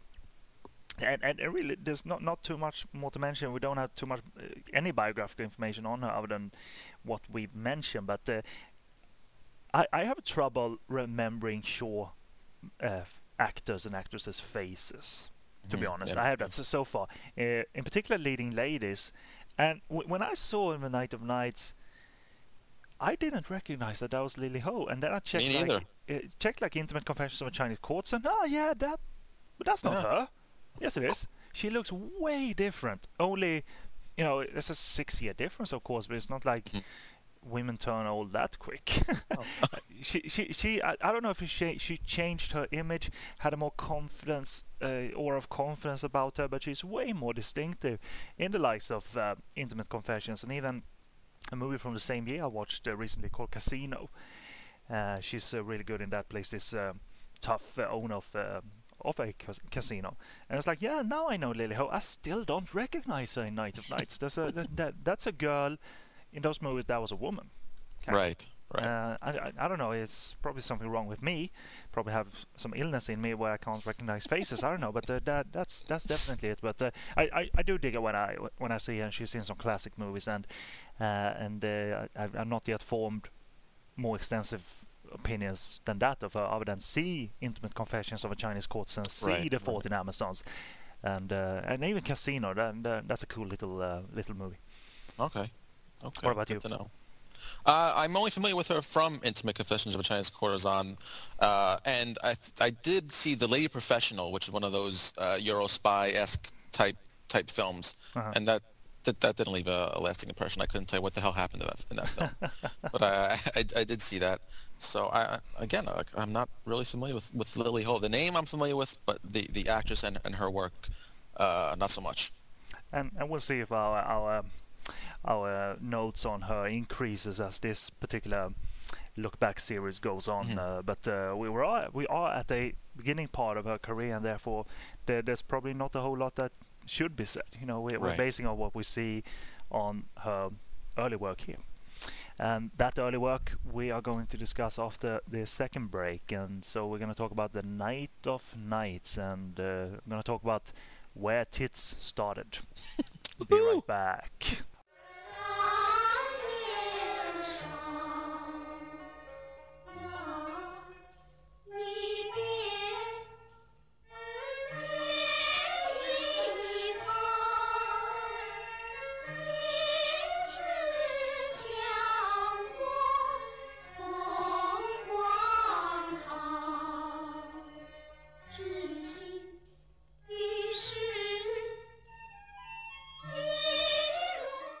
Welcome back to the Night of Nights review. And to state again, despite this being this week in Sleaze, this is not, you know, night as in N I G H T.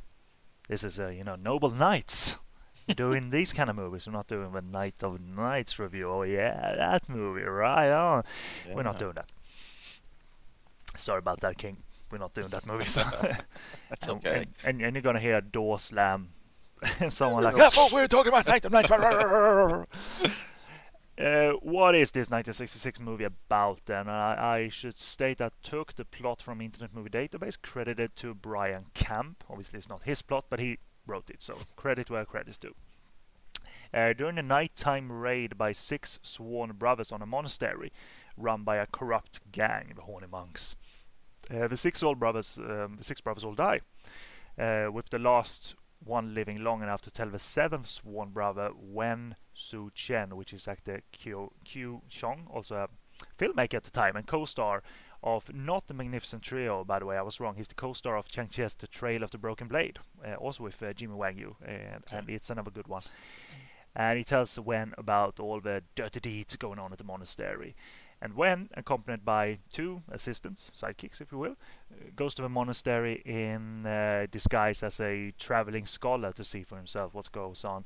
And it's the kind of place where a pretty wife coming to bring lunch to her husband, a carpenter working there, is kidnapped and brought to an underground chamber by outrageously horny monks eager to have his way with her.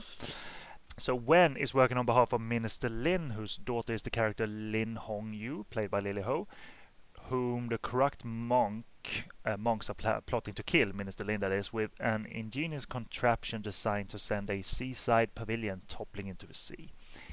And my first note on the movie, eh, before we go into a little bit more in-depth discussion, is a decent, if not very overwhelming piece of swordplay action kept afloat easily by the grand production values at Shaw's and by the coolness of the genre, the swordplay genre, which I am weak for. So, so that's my initial impression. So I'll, I'll, I'll throw this over to you briefly. What's your initial impression, basic impression of the film? I thought it was kind of uh, routine, uh, maybe a, a, a little weak. I guess I expected a, a little more, um, but the the I guess we're re- reviewing the film, you know, because the the claim to fame, I guess, is the the almost nudity in it. But what impacted me was the violence. Circa 1966. I mean, this this was this was fucking violent for a, a movie in the mid 60s. Absolutely, and it's a the best part of the movie is actually the opening, uh, Yeah. and uh, I actually love it even before the violence. Though uh, the opening in, in the credits, uh, you have paintings of I think uh, are scenes from the movie. I never went back to check.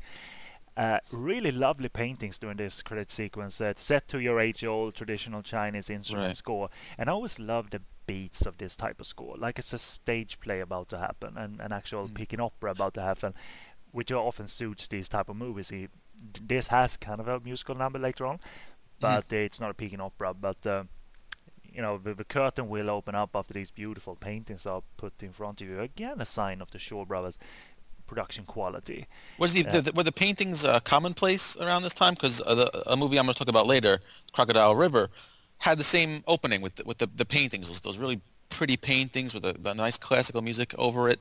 I just want you know, and it, that was made in '65, so I'm just wondering, is was was this common uh, in in films from the Shaw Brothers at this time?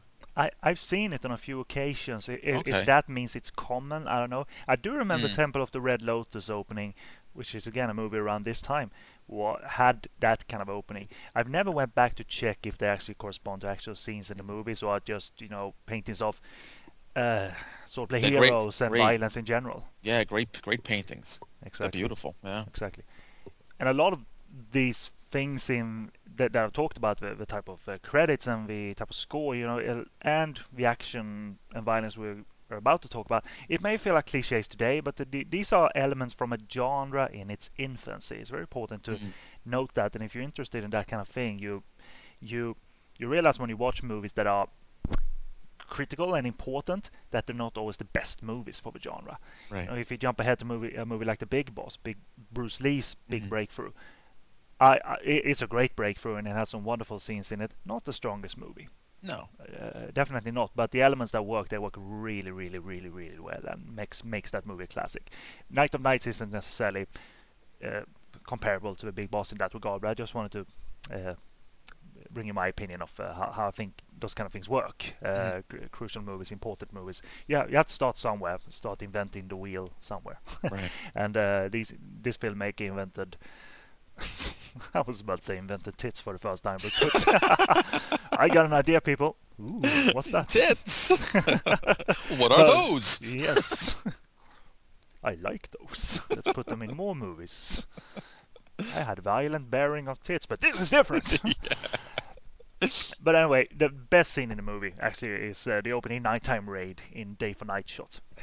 Why, why the fuck don't they realize that if you shot shoot day for night, you don't show the sky?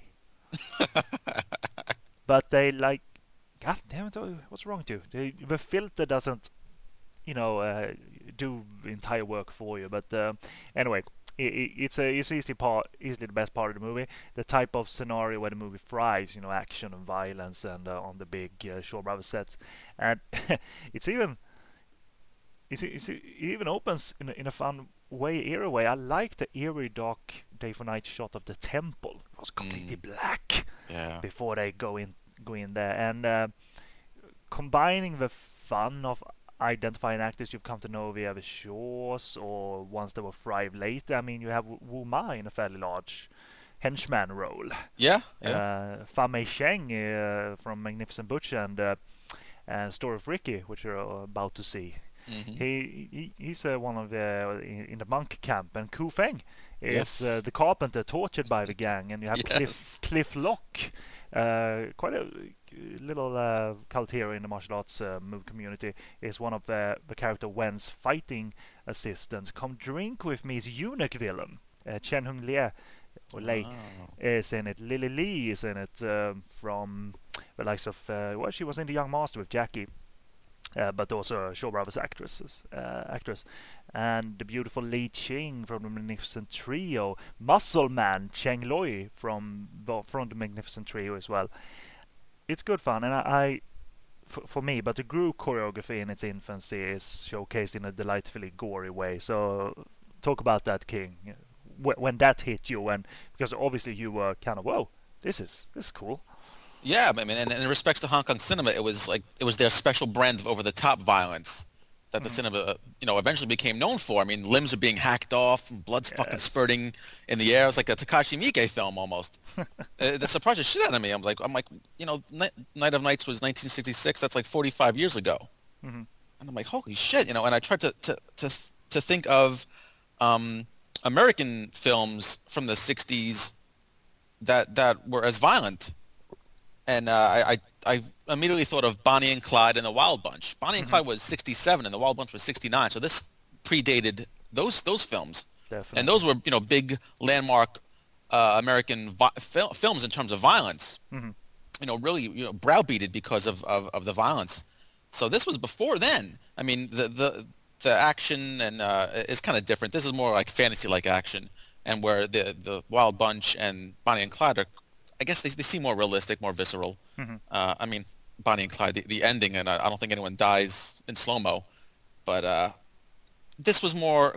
I don't want to say campy or cartoonish, but this was more um, exploitation violence. and, But it and, was- and, and compared to, I, I, I should say this, the likes of Temple of the Red Lotus and even on One-Armed Swordsman, yeah, violent, but this stands out compared to them. Or definitely Come Drink With Me, which I think is King Hu's influence. He wasn't really keen on uh, gory violence as, Mhm. such, but uh, The Night of Nights is uh, working um, a little bit on its own in that regard, and it's not like the 10 other classics that uh, came before and since. You know what I mean? No, no, Uh, it felt very exploitational, especially with with the story with the the horny, dirty monks. They're they're kidnapping women to rape them in their underground lair. Mm-hmm. You know what? That's that's a pretty fucking trashy story for the 1960s. definitely, definitely. Yeah, yeah. So that was that was that was cool.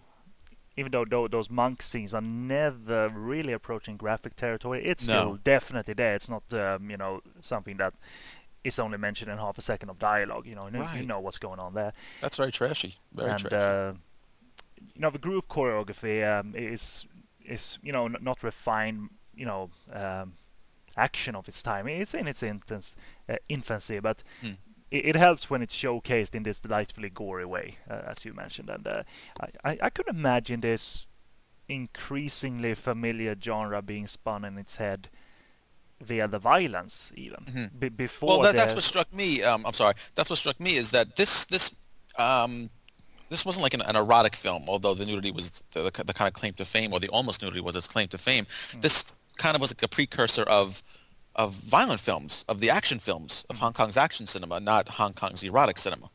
Definitely, definitely, and then ma- m- maybe this this came uh, a little bit from the director Sit Kwan be- because as we talked about before, the the, the erotic uh, direction, if you will, ca- came a lot more from uh, from uh, other crew, including Chang Cheh and the cameraman.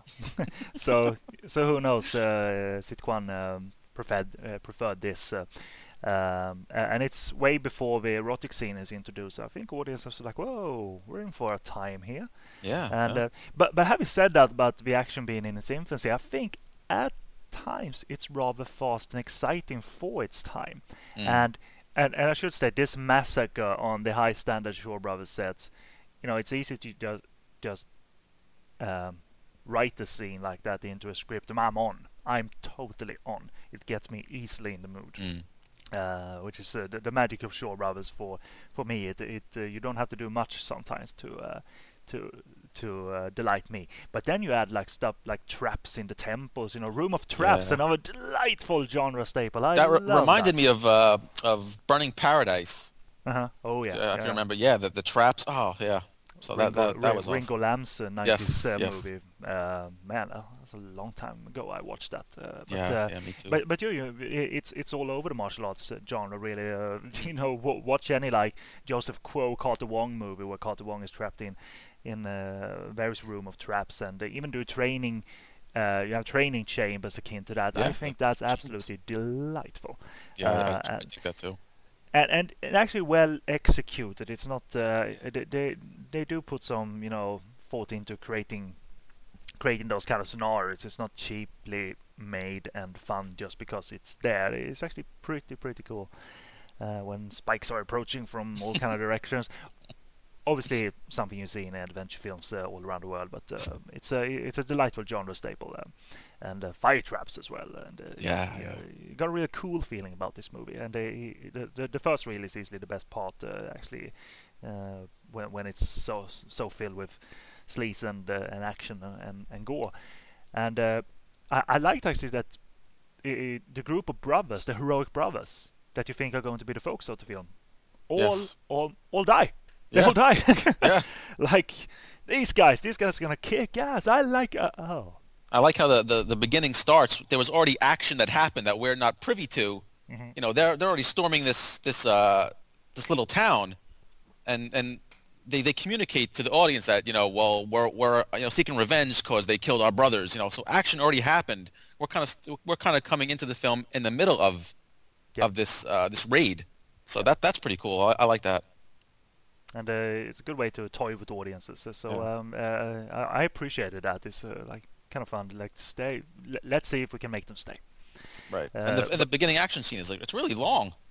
Yes, It's a good 10, 15 minutes. You know, the Yeah. action scene goes on. That, Definitely. Really. I'm gonna pull up and see if um, there, there was. Yeah, yeah, exactly. There was no action director or directors listed even in the credits on the um, on the DVD. So I, so I, so I can't say who who was behind this. If it was.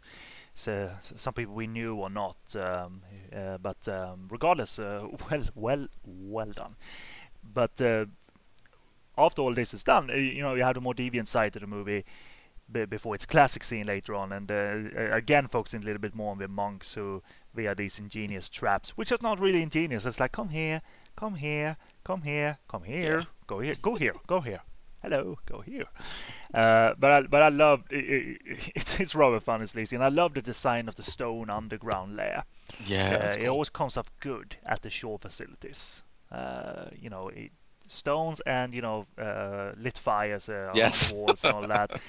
You know, it's it, it doesn't look very friendly, but okay, my husband is down here, so uh, and uh, it seems like an operation where some of the monks are try to be balanced about what they're doing, only in it for the kidnapping, which is uh, for political reasons, really. Uh, but some live out their perverted pleasure, obviously. You know, uh, course. we have all this power. Why not? can- Yeah. yeah.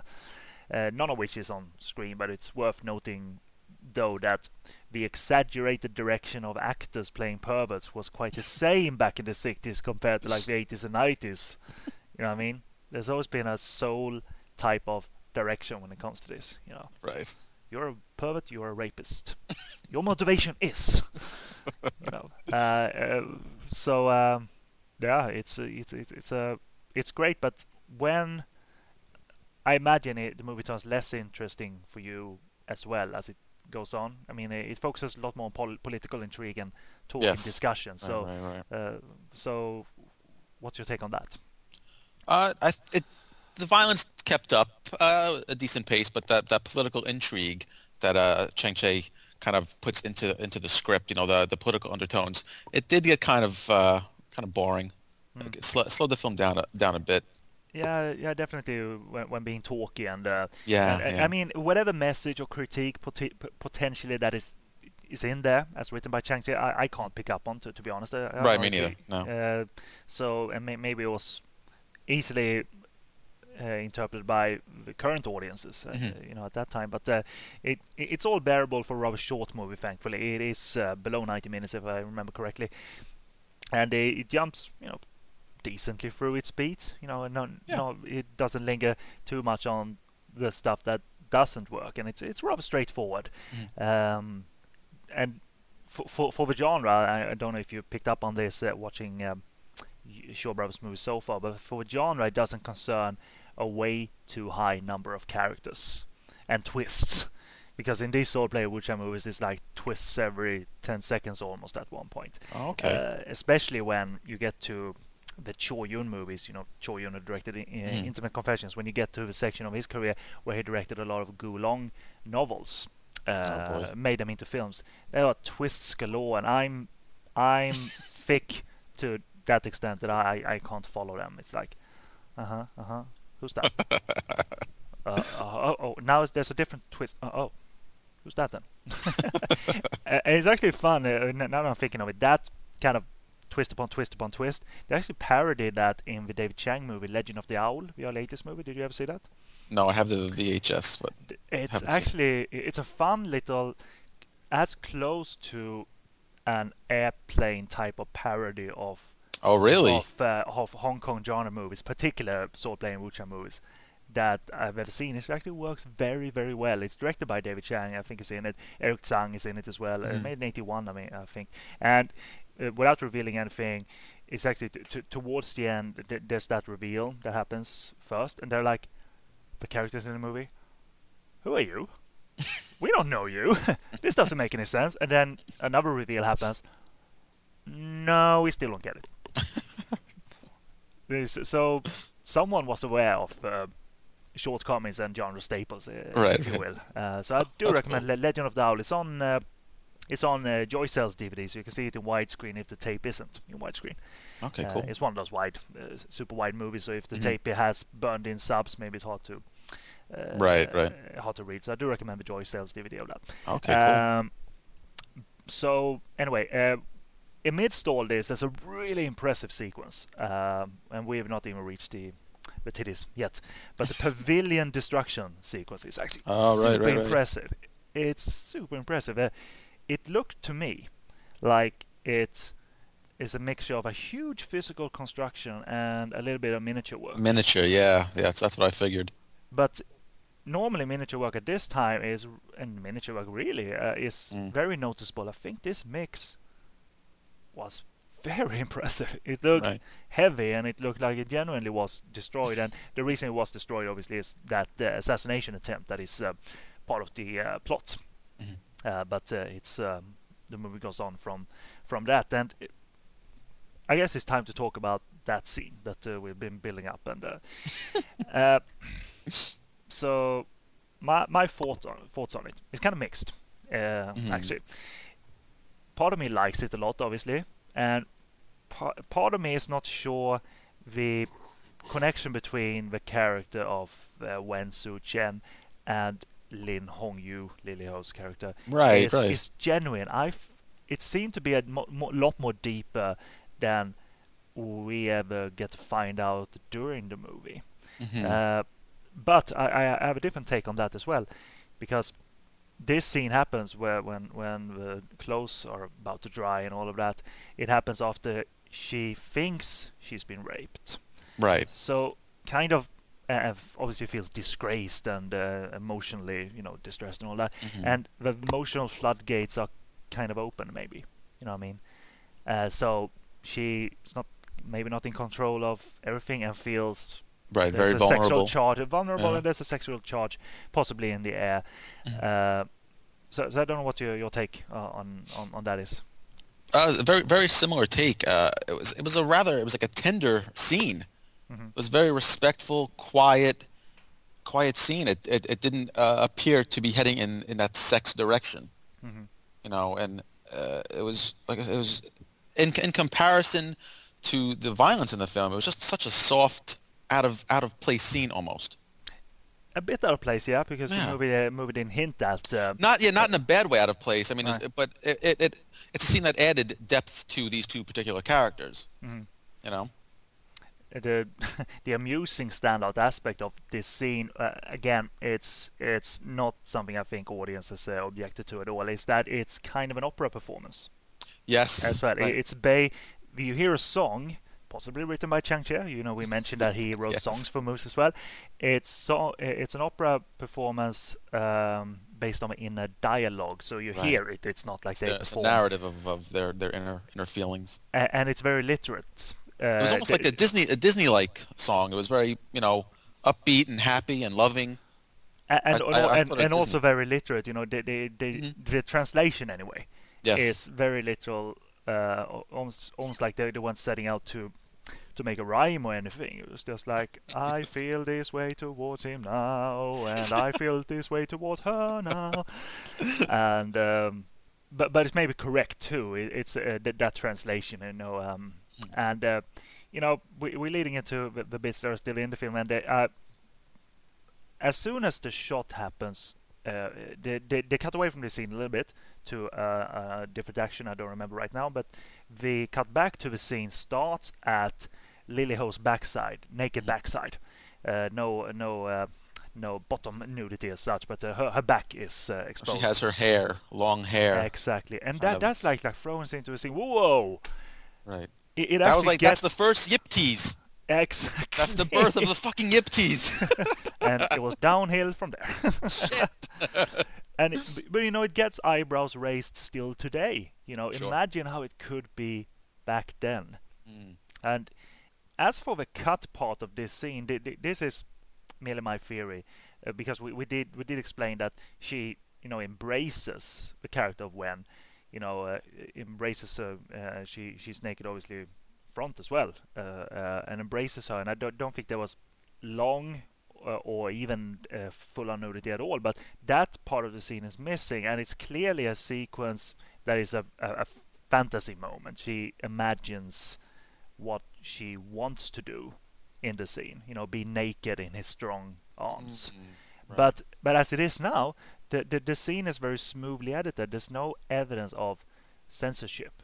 Right. Uh, we, we we could have been fooled into thinking this was complete, but uh, that's my take of what uh, or theory about what, what what is missing. But uh, what do you think, and what, what do you think when this scene hits? You know, the the, the key content we we've been building up to. What what do you think of the key content in the context of the scene in the film? Oh, uh, that's uh, that's very interesting. That it was uh, like her her her fantasy uh, of of what could have happened. Yeah, yeah, I rewatched it and I couldn't find Yeah. where the cut should be. It's very seamless. Yeah. There, there- there's a still uh, on the DVD that is more visible than the ones uh, the, the one that is on the actual DVD cover, the physical cover, where they he glances over the the, the partition, and you, you uh, and seems to see her, Mhm. you know, her backside naked as she's drying her clothes and all that. That part of the scene isn't in the movie. Might never been shot that way, but that that's one of the famous stills from the movie where he looks over her sho- Right. his shoulder essentially to see her. But as for the missing stuff, that, that's my take on it because Ma. Uh, described the scene being that, and I could only come up with that theory that it's uh, a section that is kind of lifted out, Mhm. but they still managed to create a smooth, uh, a smoothly edited scene I despite think the, the scene could work both ways. Oh, With with the nudity intact or, or the way it is that, that that we saw it. I I that's why I don't think the nudity had much of an impact on me as much as the violence did. Mhm. You know, I saw this as a violent movie, not an, an erotic movie. Definitely, Though I was glad the erotica was, you know, was there. yeah, quota filled, quota filled. I've without nudity, I can't talk to Facebook about this movie because it would look me look bad. So thankfully, I had nudity. Yay! I built up a character. I'm King Hu. uh, but yeah, I, yeah, yeah, I do agree, and um, it's um, it's a a scene that you know without without it in the movie might have worked despite that. So Mhm. it's a it seems out of place, but it's not bad filmmaking as such. You know, not injected. You know, in a sloppy way. Uh, uh, and it's interesting to to study the beats a little uh, a bit more slowly and a little, a little bit more carefully Mhm. now be- because it is such a eyebrow raiser and was at the time. D- that's about as huge of an effect to, to us that it has uh, that it Mm. has now. Uh, I, I made no more notes about the movie after this, but uh, because I think, yeah, it rebounds with a little bit of action, but I think it peters out a little bit as the movie goes on. Uh, Right. Short, but yeah, the good stuff definitely happens at the beginning. Mhm. The middle is you know tolerable, but not as interesting, and and you have that scene, and after that the movie kind of ends. It seems. Right. Right. Uh, but then again, I, I don't have more notes uh, about what happens um, after that point. Do, do you have have any no, more no. I just I just felt the the, the film turn off. yeah, the film eject the film in general It was just like I said earlier, it was it was more of um uh, of an action film rather than a category three or or a Shaw Brothers erotica Yeah. film or what was to come, you know, in in uh, Hong Kong cinema. It Mm-hmm. felt more more action oriented than than anything anything else. And- Which is not a bad thing because the action no, no. really it was fucking great, you know, and it was like we said it was violent. Mm, And that I didn't know of beforehand. That Yeah, uh, me neither. The That was- was, that was going to be that violent. uh, Very welcome. and because w- what I know of the uh, of the swordplay genre, it's uh, that it necessarily isn't that violent. So it was like fucking hey, it's Right. cool. Well, like like American westerns, you know, they're they're guns and people get shot, but you know you don't really see the person get shot. They Yeah. all of a sudden the, the gun goes off, the a little puff of smoke comes from the gun, and then the victim holds his stomach and falls to the Yeah. Ground. You know, you don't really see any blood, or and this had blood in it. You know. Yeah, and and, and certainly the worst swordplay movies, yeah, that had blood, but this one stepped it up uh, definitely. Yeah. Uh, I mean, the, the more extensive, gory swordplay movies kind of just uh, you know uh, settle with sprays of blood, if you if you will. You know, the stuntman turns to the cameras. Obviously, the stuntman has a blood pack uh, in his midsection, and when he turns to the camera, squeeze the blood pack. You know, that, that, that was kind of the extent of it. But it, this obviously had limbs hacked off and all that. Yeah, so yeah. Uh, so, so it's a good little movie. I do recommend it uh, because it is short. If you're interested in swordplay movies, and and uh, you know you, you might get a kick of it. It's a minor, minor cool little uh, entertaining movie, Yeah. and uh, the char- the careers of the characters, mainly Chang Cheh and Lily Ho, would definitely be you know. Uh, uh, it will be more impressive later on. Uh, for Chang Cheh, just around the corner. Yeah. Yeah. So it's a good uh, jumping off point, Yeah, especially for Shaw enthusiasts. You know. definitely, definitely. Yeah, yeah.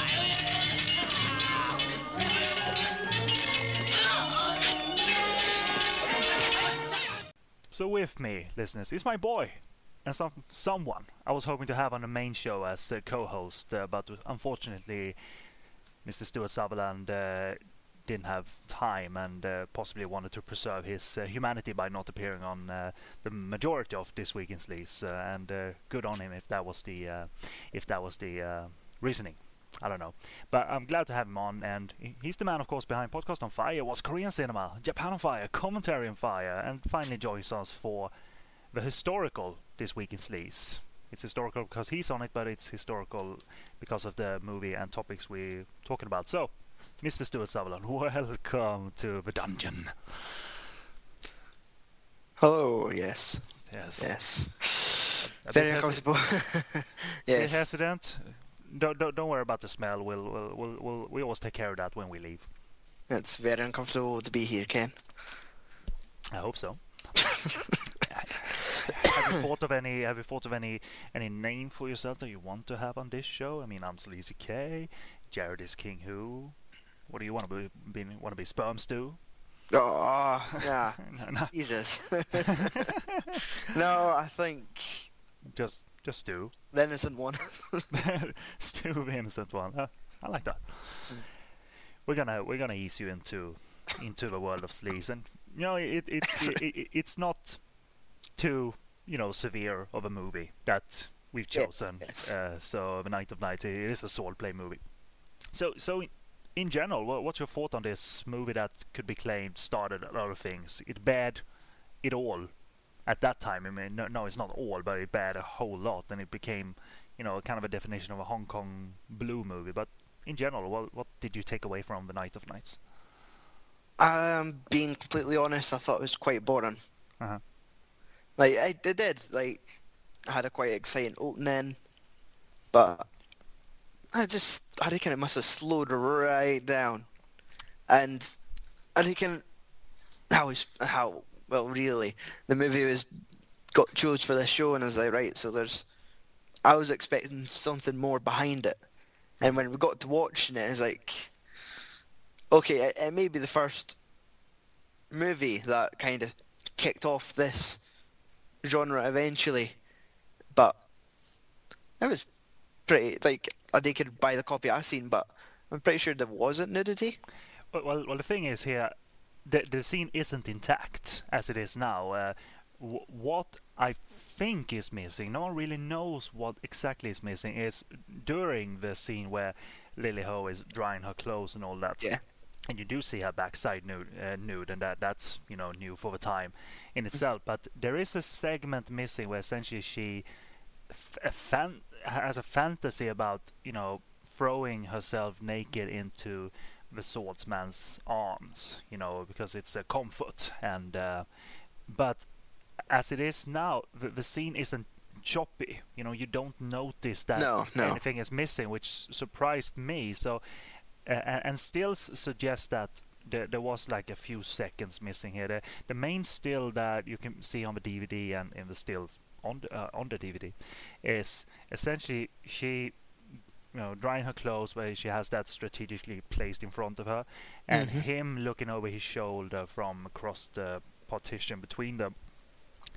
That might be part of what the, the seconds that is missing or just a, a still that they shot during production but not you know uh, a corresponding you know uh, setup uh, in the movie a camera setup. But essentially that that w- when she runs naked into his arms that that th- there was never any f- full frontal nudity we're talking about but mm-hmm, mm-hmm. still a whole lot of different things in just one scene in what is a rather standard as me and King talked about a standard entry in the swordplay mm-hmm, in the swordplay genre. So it didn't really ignite swordplay movies. That was, you know, Temple of the Red Lotus, Come Drink with Me It was kind of the ones that kickstarted it. But I, I, I can fairly agree that i it's not very special at all. But but but the opening is uh, unusually, you know, gory. You know, uh, not just your regular Shaw Brothers gory, where the stunt ma- men squeeze the blood packet and then turn the camera. You know, you have limbs. Uh, so, so what? So what was the opening like with all the heroes that go into the mo- uh, monastery and the heroes die? Mhm. It was almost one of these things where we're actually watching the movie backwards because it did look like the final attack and all this happened and people Yeah. were getting dropped left, right, and centre and it was it was just basically looking like this mask massacre. It was just going to basically they were going to finish at this point, and then they were thinking like, well, this is our heroes being cut down Yeah. like little known that there's actually the one survivor is basically the one we follow, but Mhm. it still got to a point where it's like, Jesus, they weren't even really good assassins to begin with. They're just getting easily put down.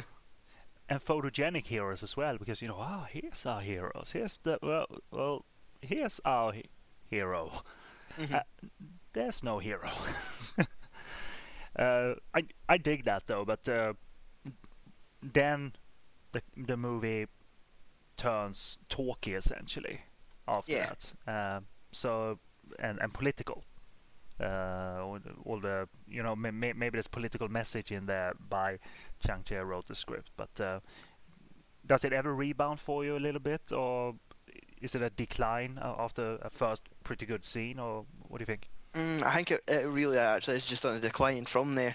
Uh-huh. It's surprisingly strange. It just didn't do much for me. Right. I, I, I can totally see that, and I'm, I'm not super wild about the movie. I, I do like certain segments a whole lot, and uh, and I'm actually weak for swordplay movies of this kind. I, I like I like those kind of movies. I like them on the Shaw Brothers sets, which kind of is. I shouldn't really be reviewing such movies therefore because I automatically like a feel. You know what I mean? Uh, just like you know we like a a hopping vampire movie just because they have hopping vampires. You know, it's enough kind of. Aye. But uh, what do you feel about swordplay movies, you know, in general, and these fantastical swordplay movies from Shaw Brothers, uh, based on your experience so far? Um, I think that's where a lot of it actually came from in the sense that I really wasn't that high on them to begin with. Mhm. I like the UK did get a short buzz of Shaw Brother movies through uh, through Momentum Asia, and they had released uh, like Heroes Two. Right. Wh- Which is not really sword No, no, such, but but, uh, the bigger ones- Trio, I think. It was was yes, Magnificent Trio, the heroic ones, and Death Duel. Right. All three of them I've started, and all three of them I turned off Right. like without finishing just because just nothing. Right. Well, well, what sort of things aren't for you? That's obviously a very clear, and uh, and and you're obviously not the viewer, thankfully, that feels like, well, people say it's important, so I have to experience it because you know, if if anyone is that kind of viewer, then you know, kind of shame on you and too bad for you. You know, I, I can say I'm not too wild on the likes of Seven Samurai. I'm I, I wasn't blown away by that movie when I saw it. Uh, f- to change uh, uh, cinema. For, Mm-hmm. Aye, I did. Uh, part of me still kind of aches in the sense that it's like you should really maybe give these other films a second chance. Like you could, thankfully, like the doors aren't closed now. You could still rent DVDs. You could still get access to these movies after you get rid of them. Mhm. So there's always like that second chance when someone you know's watched it and like has went mental, they've loved it, and you're like, fuck, maybe I've, maybe I gave up too quickly, but Well, well, what, is that? But I think you can be encouraged as well by, uh, not, you know, kind of motivated again. Like, I, yeah, I would like to, rather than, I didn't give it a proper chance before. I think there's no, there, there, there are cases, of course, when you're in a bad place when trying to watch a movie, you're not in the mood. But uh, you know, uh, uh, I would base it all like on your on your like desire to like try try out some you know ask around you know what what are like three really cool swordplay wuxia movies from from the 60s from Shaw Brothers and see if that you know tickle your tickle your curiosity further. mm. But but but having said that, you had the privilege of seeing you know a classic swordplay actually wuxia on the big screen, and that was One-Armed Swordsman. Yes, yes. And that that is one of my my favourites, funnily enough. Mm. But, but but it is different. You know, it has you know it, it- it's a bit deeper. It's a bit uh, you know a bit more human, and uh, it's you know a more affecting story too. yeah, yeah. But I have I've only really seen like a handful of Chang Cheh films, like along as you said, like One Armed Swordsman, and the rest- too, yeah. Yep, yep. And as you said, like the rest really like deviate away from swordplay because it is the more traditional films of like Heroes Two and Blood Brothers. Right. Um, Five Venoms, Chinatown Kids, hmm and one of the more obscure ones was uh, the Seven Man Army.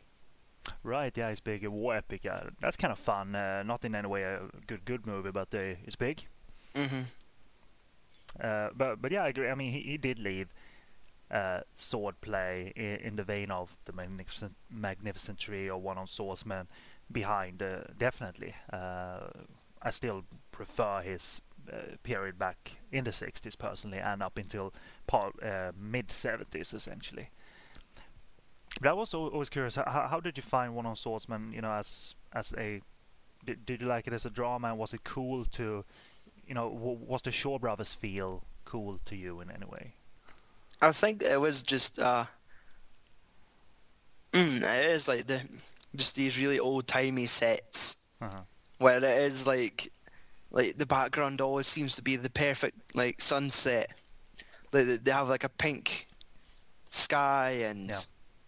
there's always these like petals falling off the trees and they do come up with like like picture perfect sets Mhm.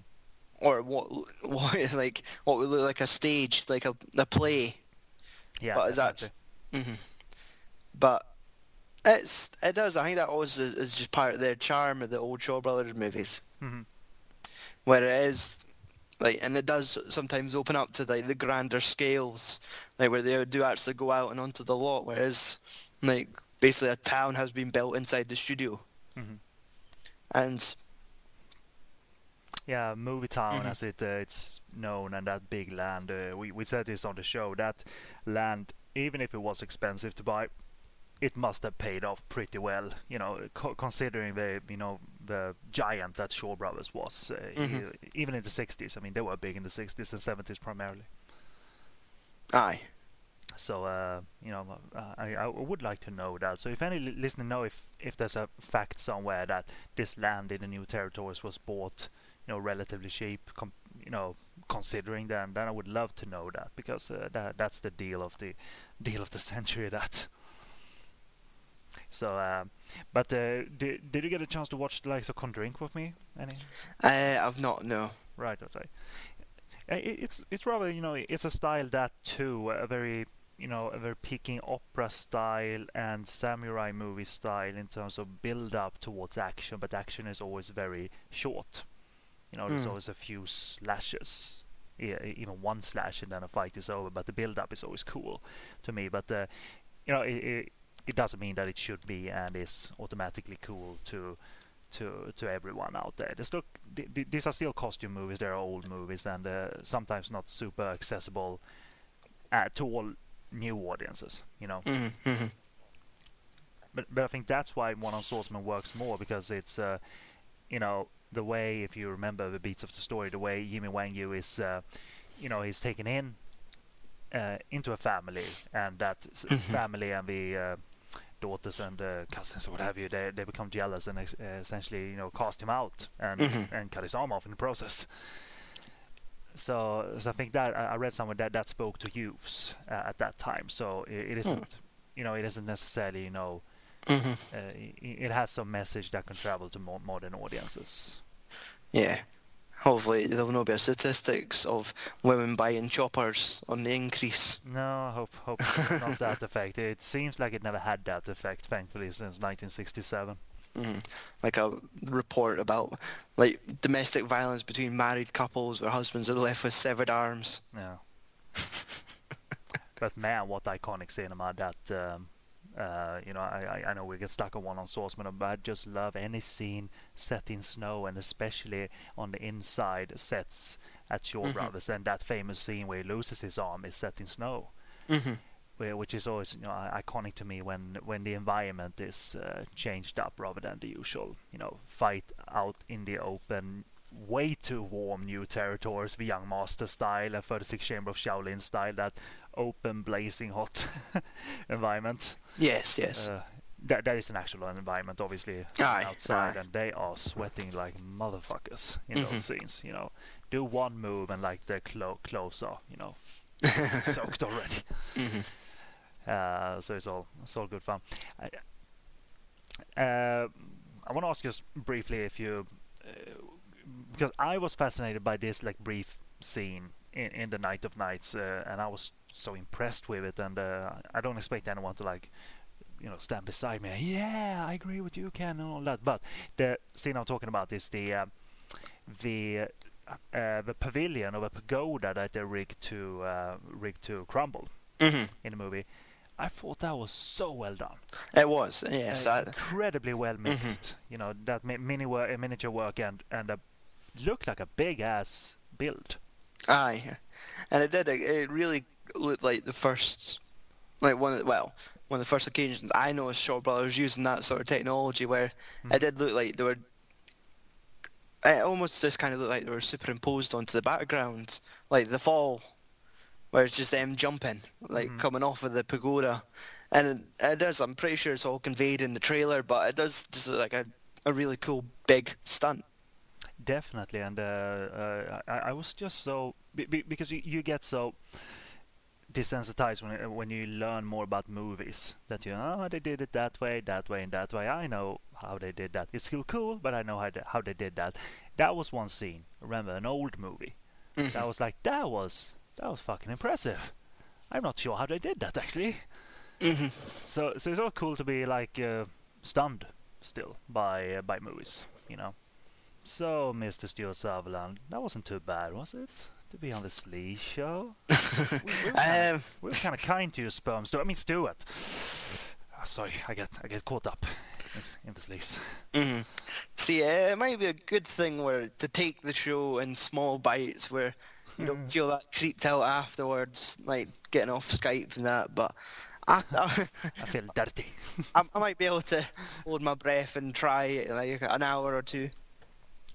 You know, just like hold the nose, just try and let some of the really creepy jokes pass.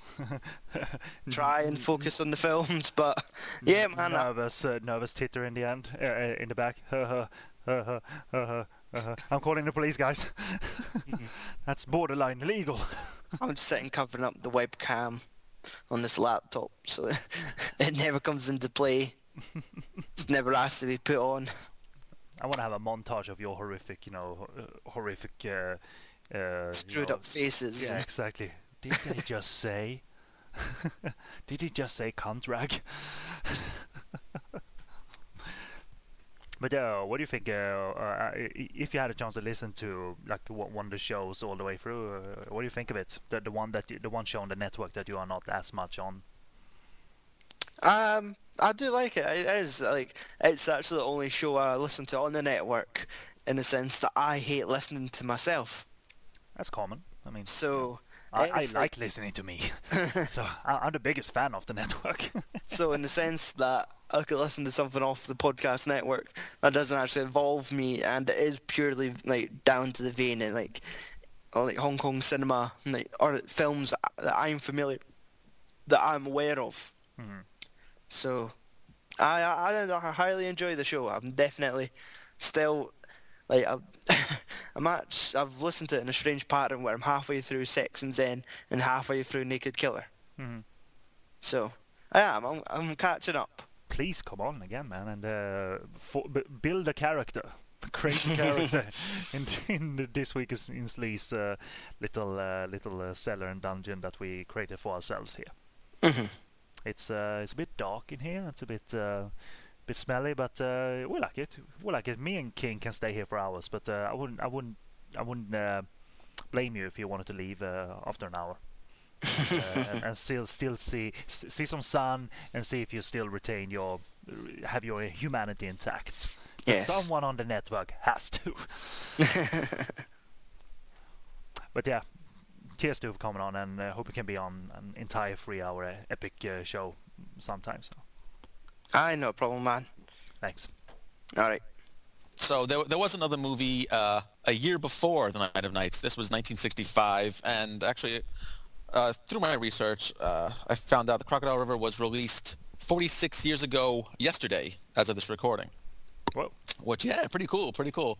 So Crocodile River is a Shaw Brothers film, and it was Lo Wei, the director Lo Wei, his first film for the Shaw Brothers. And uh, this movie is, mm, it's it's a kind of a chore to sit through. It's a straight up riff on the Romeo and Juliet story, you know, that old tired story, Yay. you know, concerning star-crossed lovers and their warring families. And, you know, this time it's it's set in, uh, in, in Thailand, I believe.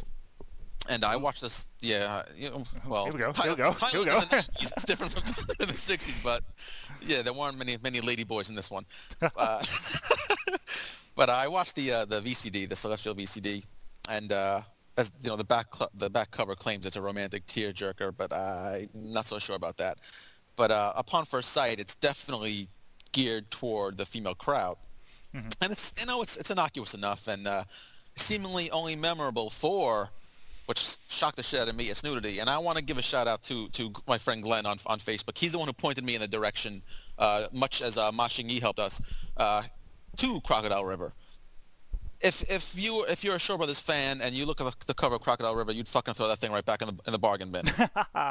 it's two people on a fucking boat. It's a drama. It's you know it's it's kind of tough to sit through but uh, you got you kind of go in knowing that it's a, a romantic drama, and I, I think the, the Shaw Brothers knew that they needed to spice things up a bit to placate, you know, the male crowd and make some money off uh, off of this played out, often told tale of you know Romeo and Juliet. So you know we do get some minor fisticuffs and even you know some Thai kickboxing. It's all staged really fucking poorly. A, a little gunplay uh, is involved, but like I said before, the, the, the nudity seems to be like the only uh, lasting memory and uh, the film's claim to fame. Uh, so uh, I, I'd like to get to the nudity. How about that? Want to get to the nudity? Okay. So I'm gonna sound like you know what? I'm gonna sound like fucking Mr. Skin here, and it kind of kind of pisses me off because my notes are all just it's like describing the fucking nudity. So please, you know, God love Mr. Skin, but I I, I sound really smarmy. D- David, David Lamb, if you're listening, do a doodle of what Mr. Skin would look like. I would love to see that. That's a mascot, maybe. Mr. Skin. hey, I'm Mr. Skin. I'm Mr. Skin, and there's the boobies, and this Hello. and that, and then Hello, kick your kids. ass. Yeah, ugh, fuck. Hi, kids. Welcome to Sesame Street. I'm Mr. Skin. Whoa! Jim So, uh, Henson, what were you on? Sorry. So uh, there are about three uh, scenes in the movie where there's rather a fair amount of nudity, and this is a fucking 1965 drama, uh, you know, a female drama. So the the actress Lau Longhua, who who had a brief appearance in The Night of Nights, but I don't know who the fuck she played. But uh, here she plays a, a, seduct- a seductress intent on snagging our hero away from his ill-fated lover. So the first time we meet her is when Paul Chang Chung, who is our you know, our male character, uh, our hero, if you will, he accidentally walks in on her as she showers, and he opens the shower door. It's like this massive outdoor shower, and we see what is likely a body double, you know, her backside and side breasts, mm-hmm. with a surprising bit of nipple. Mm-hmm. So you know we don't see it from the neck up, so I'm assuming that you know it's a body double. That's standard issue. You know when mm-hmm. the, the head's not in the shot, the face isn't in the shot. That's usually uh, a telltale sign of a body double. Yeah. So here are the first few few seconds of nudity in the film, and it's a fair amount of this body double's backside and brief breasts that, that, that you, you see, you know. So a little later on, I guess her her body double is at it again, and uh, she hits the screen and decides to take a skinny dip, which I'm all for. Yep. So uh, we, we then kind of see like a medium to uh, long shot of her backside and side breasts as she walks uh, towards the lake and, and jumps in. And the final scene of nudity involves the lead actress Li Ting and her body double, as again we don't see uh, Li Ting's face in, in any of these scenes. So as as the scene goes, um, the director Lo Wei he also plays uh, Li Ting's overbearing father in the film. So uh, upon finding out that she she has been defying his orders by canoodling with you know our hero, he orders her into her room, takes away all of her clothes and her drawers and her closet, and demands she strip naked, which is I guess uh, a applause for me. so uh, so she does so. She hands over her clothes, you know, the clothes that she was wearing, and he locks her in her room. So as she sobs, you know, we see her lean up against the wall, and we get a full a full view of her nude backside. So that's that lasts a few seconds. So the action cuts away to some other shitty exposition, and then we return to Li Ting's bedroom where we see her lying face down on her bed, and this is like a full-length body shot where we, we uh, you know, again we see her, her backside, and then she suddenly springs up from the bed and begins to tear at her bed sheets. So as she does this, we see her backside in full view for a good 10, 15 seconds, as you know, before she wraps the uh, the, the sheet around herself. Know, now for a Chinese film like we said of 1965, that's a lot of that's a lot of nudity. Seems like And that, yeah. that's a full year before the Night of Night nudity. Wow. So yeah, to have such an abundance of nudity on display is I, I thought was kind of interesting for this time for this time period and and the audience. You know, like it's it's a it's a drama. You know, this isn't a, uh, an exploitation film. So I thought that, that was pretty cool. And uh, this was of course a, a co-production, as uh, Shaw Brothers were wont to do in in uh, this this time period. So I don't believe that the Hong Kong audience got the uncut version, the one that I saw. You know, it's probably you know it was on offer you know in other Southeast Asian markets, Well, probably and- in Thailand and- because it's set in Thailand. Yeah, exactly. And Yeah. it prob- seemingly didn't make an impact either. I, I did ask Ma, Ma about it, but Yeah. uh, it, it seemingly didn't make uh, uh, a kind of im- that that much of an impact akin to the Night of Nights in terms of uh, you know s- setting things into motion. But uh, man, it's interesting to to know that uh, there was another movie kind of uh, hidden and. Uh, Right. It may not be the first bit of nudity in No, a Hong Kong not, film, no. but uh, yeah, the um, Lo Wei as director as a minor side, not very exciting as a director. Maybe No. Shaw Brothers' work is a little bit better than his uh, Golden Harvest work, mainly his Bruce Lee work, Big Boss, uh, Fist of Fury. Right, right. But um, you know, can be a tolerable director, can be a fucking boring director.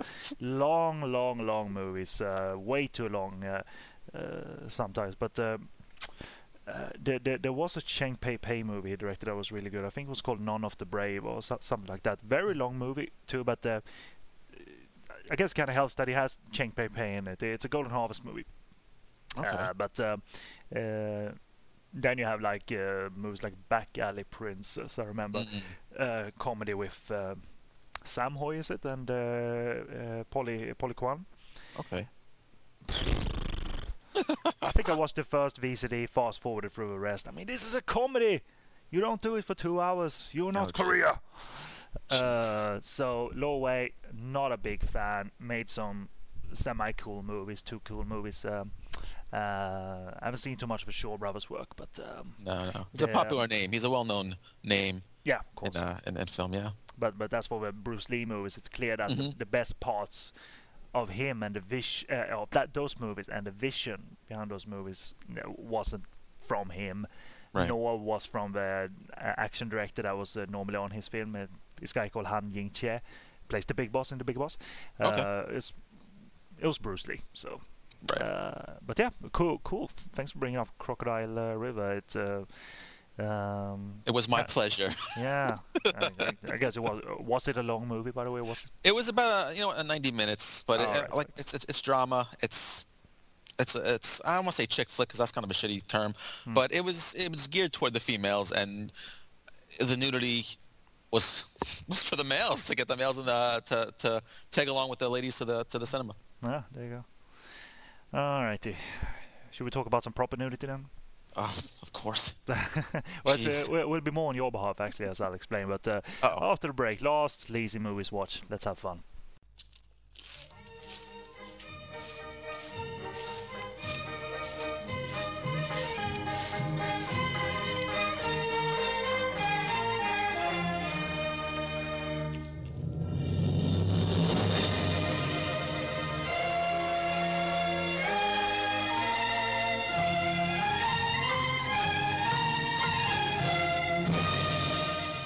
Right, welcome back after the break. No more Shaw Brothers, I think anyway. Um, I'm not going to talk Shaw Brothers, but it's Me last neither. lazy movies watched, and uh, you know I don't have any adult beverage this time, but uh, do do bring bring your adult beverages by this point because you sat through, you know, the information and the informative stuff, the the education, and now you can relax with us.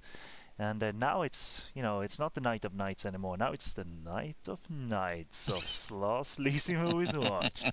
Uh, mine maybe not as much, but um, fuck you all. I'm gonna talk about it anyway. Deadly Silver Angels, and it's IFD time again. That is presenting complete Taiwan movies again, as as I'm currently covering on SoGoodReviews.com, and this will be one of those. Not sure what it's called originally, but it's uh, from that era of Taiwan cinema that I love, early 80s, uh, late 70s, early 80s. You, you've heard the term Taiwan black movies, pos- uh, possibly, and uh, there's a lot of cool movies on Taiwan that I hope people are uh, discovering uh, with me as they read the reviews of the likes of Deadly Darling, aka Lady Avenger, and at the time of recording, the latest one I put up in this series of IFD in Taiwan, if you will, is Fury in Red, which is uh, aka Girl with a Gun. Uh, the original Taiwan movie is called that, and it's a remake of Abel Ferrara's Miss 45, and a damn good remake too. So uh, um, I hope you find these movies cool, and if you don't, then I still do, and, then that's all I care about. My my own. it's all for my benefit, really, to uh, to experience this these to experience these movies again. I've seen them, but it's a delight to see them again and write a whole lot more about them. So Deadly Silver Angels, it's as I said, sans any editorial tampering from IFD, i.e., no Western plays inserted into it, as you know, no Richard Harrison as a ninja inserted into it, or a Mike Abbott, or a Stuart Smith, or Pierre Kirby, all of who are great. Uh, out of that stable of actors from IFD, I love Mike Abbott a lot, and and he, he's in Hong Kong movies every now and again. Mhm. P- possibly more famously, uh, more famously in Fatal Termination. He's the guy who holds out the little girl out of the window of a speeding car. Mm. Uh, that's Mike Abbott, psychotic Mike Abbott. uh, so yeah, uh, who knows though? Because I- IFD bought Deadly, Deadly Silver Angels and and uh, presented it intact at one point. They might have, because they have before, uh, cut it up and pasted that, uh, Westerners into it to make another movie. You know, savvy business tactics. If you have it, use it. You know, if you can spend little money on a product that sells, then do that. It's savvy business tactics. That's that's all there is. But at this point in 1983, when it was released by IFD, I think it's a year or two early in Taiwan. If you look at at the movie, uh, but again, I can't find it in databases. Um, uh, you know, uh, looking up Elsa Jung, she's in the movie. I can't find it in databases and trying to make the connection that way. But it's sold as a generic, well, not sold as, it is a generic gangster actioner where the woman or the women comes in and saves it, but not in the way you think though. Despite the stills on on the cover that I got, the VHS cover from Japan I got, uh, has Elsa Jung training her army of women in their bikinis on a beach but it's not as ex- exploitation-y as that. Uh, the brief plot goes after Big Boss Lau is killed, his grieving daughter Angel Lau, and this is Elsa Jung, who was in, among other things, Golden Queen's Commando for Chu Ping, and also Pink Force Commando, and also Challenge of the Lady Ninja, which was a movie by Lee Tso Nam, another uh, bit of fun uh, Taiwan filmmaking. Yeah, yeah. Uh, that that was a movie that was actually ended up in, at Filmark, have a rival company to IFD, and a movie they also presented intact. So Challenge of the Lady Ninja is a really really cool one. Uh, she obviously swears to avenge her father after um, by going after the rival boss Fung, and this is uh, a Taiwan actor called Wang Xie, or if you pronounce his name that way. And if you see his face, you probably recognize him. He's in a lot of movies, often playing bad guys to some extent. Um, and an elder actor could play an el- elder big boss, if you will. Uh, uh, and he's in uh, Wolf and Ninja, actually, Wolf Devil Woman. He Plays the villain, as it turns out in that one. There's a masked villain in Wolf Devil Woman, and it turns out to be him. Uh, Angel has a respectful connection with one of Fung's right-hand man, and this is Jimmy Lee, played by the actor with the English name Eagle Lee. maybe a, maybe uh, an English name IFD invented because they invented English credits for their movies. But uh, Elsa is credited as is, and Eagle Lee is Eagle Lee.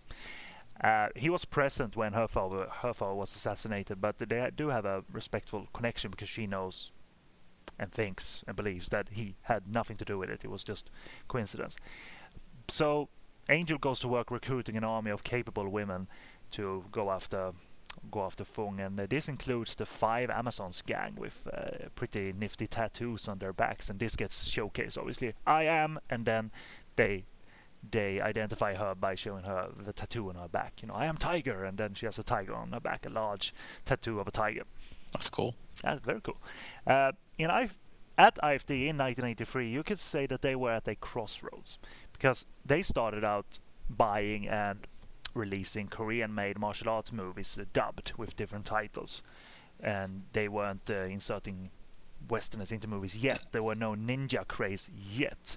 So, at in 1983, th- this is a time where they were still uh, presenting complete movies, but even the credits seem genuine because there's a bunch of Chinese names in the main cast and crew rather than the otherwise standard of making up hilariously odd Western names for uh, for their credits. They they might have kept one or two that was true, but otherwise it was like you know production designer, you know uh, Clarence uh, Lau, uh, you know Rudolph uh, Kim. Uh, so you know wow. Uh, seemed like fun for them though to do that. But and even the dubbing company is different for for Deadly Silver Angels. It was always AAV Creative Unit that dubbed these movies. It always said English version AAV Creative Unit. There's a different dubbing company in these credits, uh, made up or not. So, and, and, thank God for the movie being able to stand on its own, despite a shaky, way too generic sta- start. It's a, it's a generic gangster movie, uh, but but eventually it uh, delivers like fast-paced sort of generic entertainment spiced up with female fury. no nudity in the film, but fury, and that's sexy in its own way. But but it starts out quite raunchy during the pre-credit sequence with nude dancing with a touch of class and experimentation at a club. You know, it's pretentious dancing. Yeah, I know it's strange, and you hear uh, voiceover that says that Hong Kong is a paradise of adventure and center of scum. Oh, oh, that's awesome. It's absolutely awesome. This dance is at a club that uh, Big Boss Fung goes to or owns, I guess. But that's about as clear connection to the movie as uh, uh, as this has. Again, from the original movie. You know, no IFD inserting of nudity all of a sudden. But i i it's quite it's quite bearable to, to watch the Lee character fight competently, and he gets the majority of the good action choreogra- choreography, choreography in the film, and he rises through the ranks at at Fung's uh, at Fung's uh, gang, and th- that's not boring, but it's clear.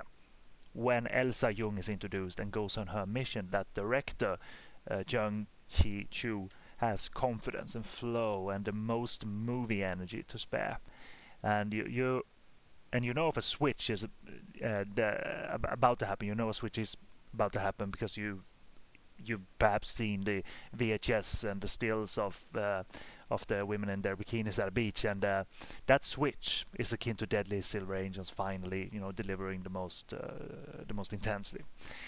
So the movie starts going aggressive on us with the visual style, and, and in particular on week four, when the five Amazons and their tattoos are introduced, as I as I said, with the quick zoom-ins, and uh, it's just wonderfully aggressive. I'm, I'm weak for certain aspects in films. This is one when it's done in the name of fun and not pretentiousness. And I mentioned earlier in the podcast that I'm weak for certain inclusions in the swordplay genre. But the the best pieces of celluloid in the movie is obviously the montages at a beach where the gorgeous women are training uh, in their sexy bikinis, of course, and it's akin to obviously playing up this material for the male crowd. But it is a strong movie for women. Uh, aside from you know a horrible slight rape attempt, rape is always horrible, obviously. The the, mo- the movie focuses more on the female heroes and them being capable in the action uh, department, and the only thing missing would be creative training machines, kind of out of a period martial arts movie brought into a modern setting. So it was a shame they never thought of that. But it's more of a physical workout for the ladies uh, during the training montages, and you have some camera work and angles for the male crowd. I guarantee you that. Uh, again, no nudity, but uh, you know, shots right that focuses right on their crotch. I'm all for that. That's yeah. good filmmaking. But them being capable in the action department results in some cool knife, gun, and bike wielding violent ladies. It's actually some cool action sequences where they attack uh, that the gangster boss with uh, with bikes, with uh, motorbikes. Awesome. So, uh, summing it up a little bit, um, you know, mixing up this mentioned triad movie, generic content, if you will, it, it's true that, though, that director Chung Chi Chu, it doesn't evoke any feelings of boredom. You know, it's lean, it's quick, Eagle Lee is inserted every now and again to raise the quality of the action, and the increased level of brutal violence adds to a very sellable time carrying the IFD brand name. This brutal action concerns a, an ending where uh, with a lot of knife action and a lot of stabbings by the ladies, and they're stabbed as well, a few of them. And it's really, you know, hard and hard and gritty, which I like. Uh, and Deadly Silver Angels is even highly iconic with Elsa Jung at the top, you know, being very cool and confident with uh, the gorgeous, somewhat minimally clothed women by her side. but, you know, possibly in a naive way, I personally see it as a fine example of capable women on film. I'm, you know, I, I'm not expecting anyone to agree with me on that one. But uh, thus, though, the Taiwan cinema of this specific era, late 70s, early 80s, has another product to be proud of. And it's another movie that's unfortunately hidden. But we'll add it to the Taiwan Black Movies list that Awesome. we're trying to compile. Awesome. So, not as sleazy as you might think, but uh, IFD is awesome, and uh, Taiwan movies of this time are awesome as well. But uh, okay, you gotta fill the actual category que- free quota for us, uh, King. So, Oh lordy, I have I have a, I have a doozy here. Alrighty, so uh, this episode, um, my last sleazy movie watch is the utterly tasteless, tasteless Lan Kwai Fong Swingers from 1993, and utterly tasteless translates into fucking amazing. so th- course, this is as it should. as it should, written and directed by some dude named Chung Chung Chi, if that is his or her real name. I doubt it, because this is just uh, a magnificent piece of trash that they should be fucking ashamed of themselves by making. And I'll, I'll get to that later on. These fucking dirtbag filmmakers have balls of steel, and I don't know how they fucking sleep at night. But I'll, I'll get that. I'll get to, to that later. So this beautiful piece of shit stars uh, a few Category 3 heavyweights, the gorgeous Rena Otomo, uh, Choi Bo-lun, Lily Lee Lee Lee, which is the fucking, which is such an awesome name, but she stars in a bunch of Category 3 movies, but she never what gets fucking English naked. name should I guess? yeah. Lily. Well, I'm called Lily. Yeah. Yeah, It rolls off the tongue so perfectly. Yeah. You you pronounce it for 20 seconds at a time. have a seizure. So uh, she she stars in a bunch of category themes, but she never gets fucking naked. And you know, fuck you, Lily Lee Lee Lee. You know, it piss, pisses me off because she's always like the, the the main attraction in the movie, and she doesn't get her kid off, man. So what the hell's what's up with that? Always pissed me off. And of course, everybody's favorite dirty bastard, Charlie Cho, Charlie, yeah. is in the film as well.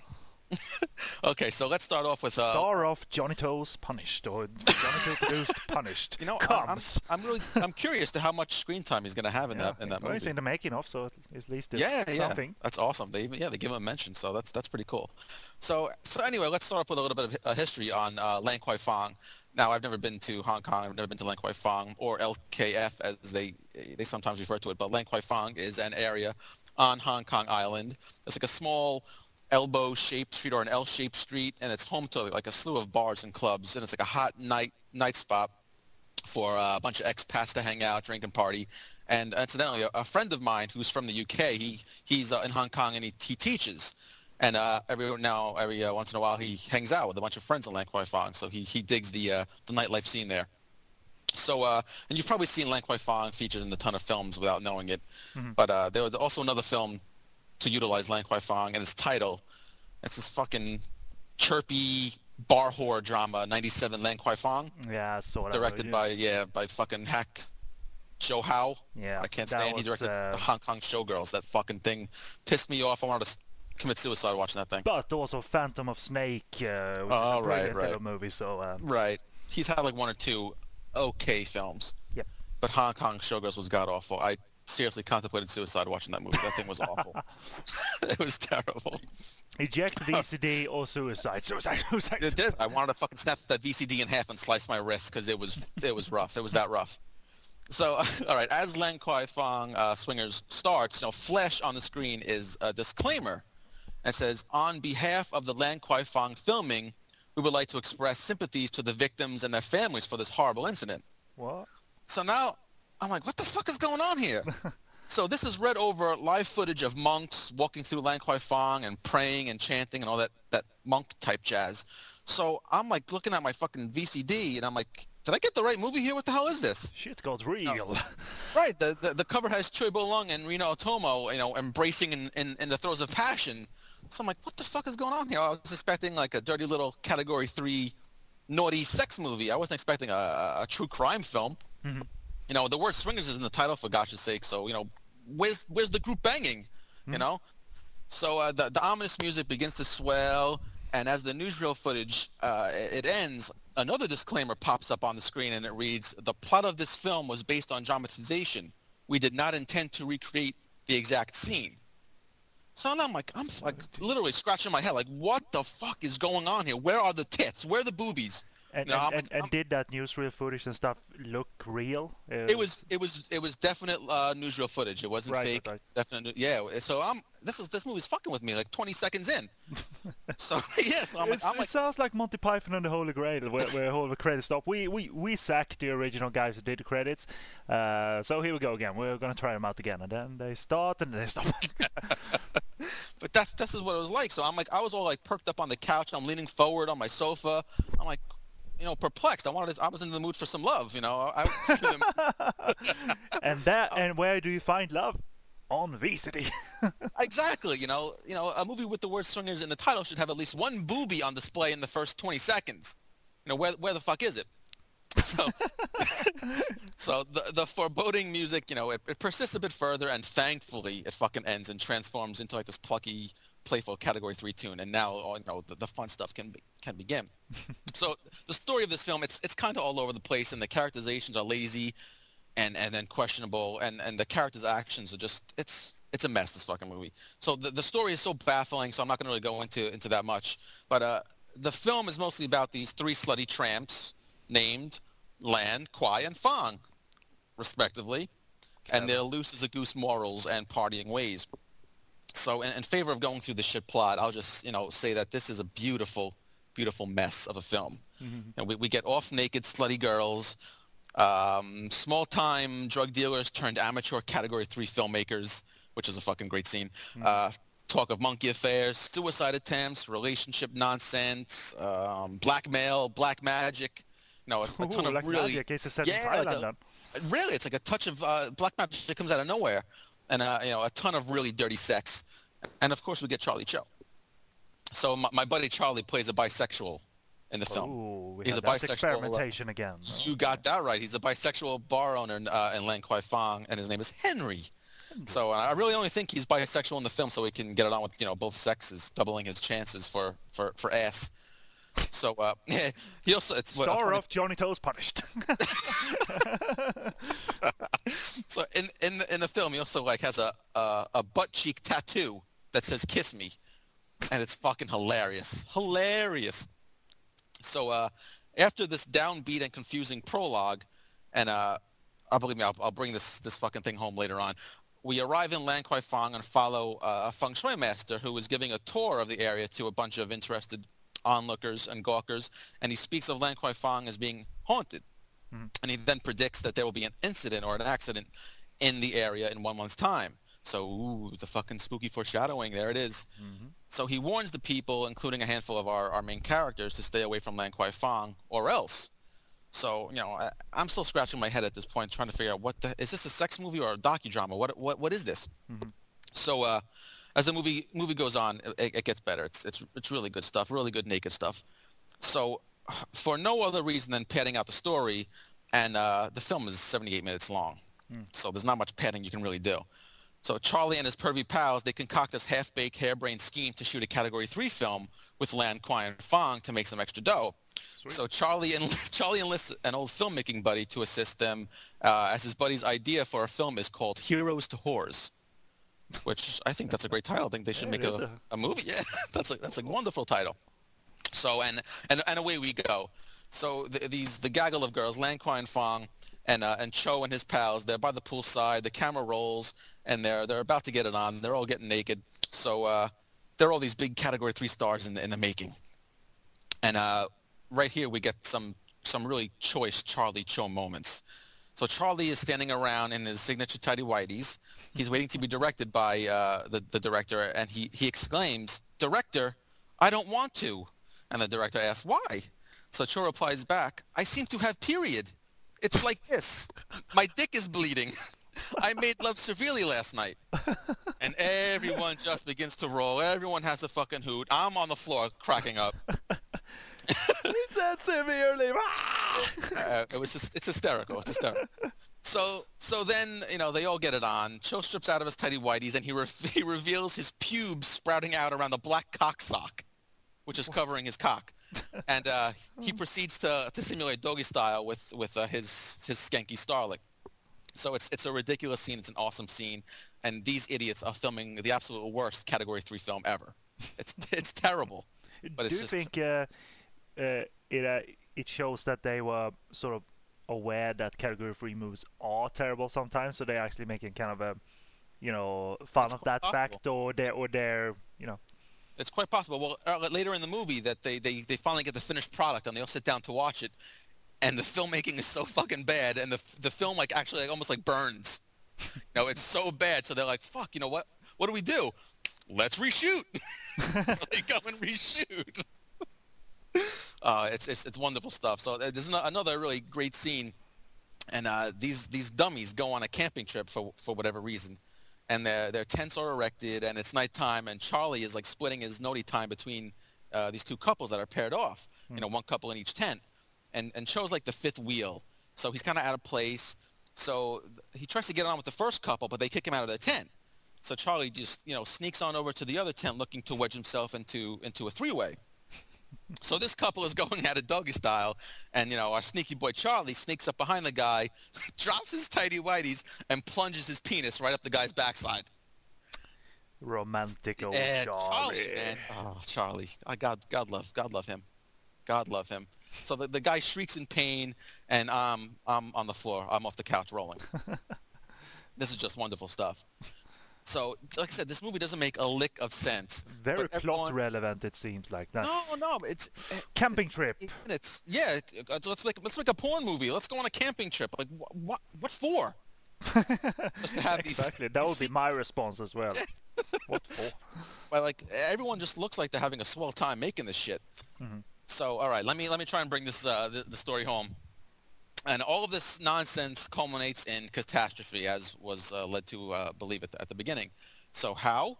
So the feng shui master at the beginning, he said, you know, there was, there's going to be, he foreshadowed there's going to be, you know, an incident at Lan Kwai Fong, you know, in one month's time. So now it's New Year's Eve, 1992, and we are in Lan Kwai Fong.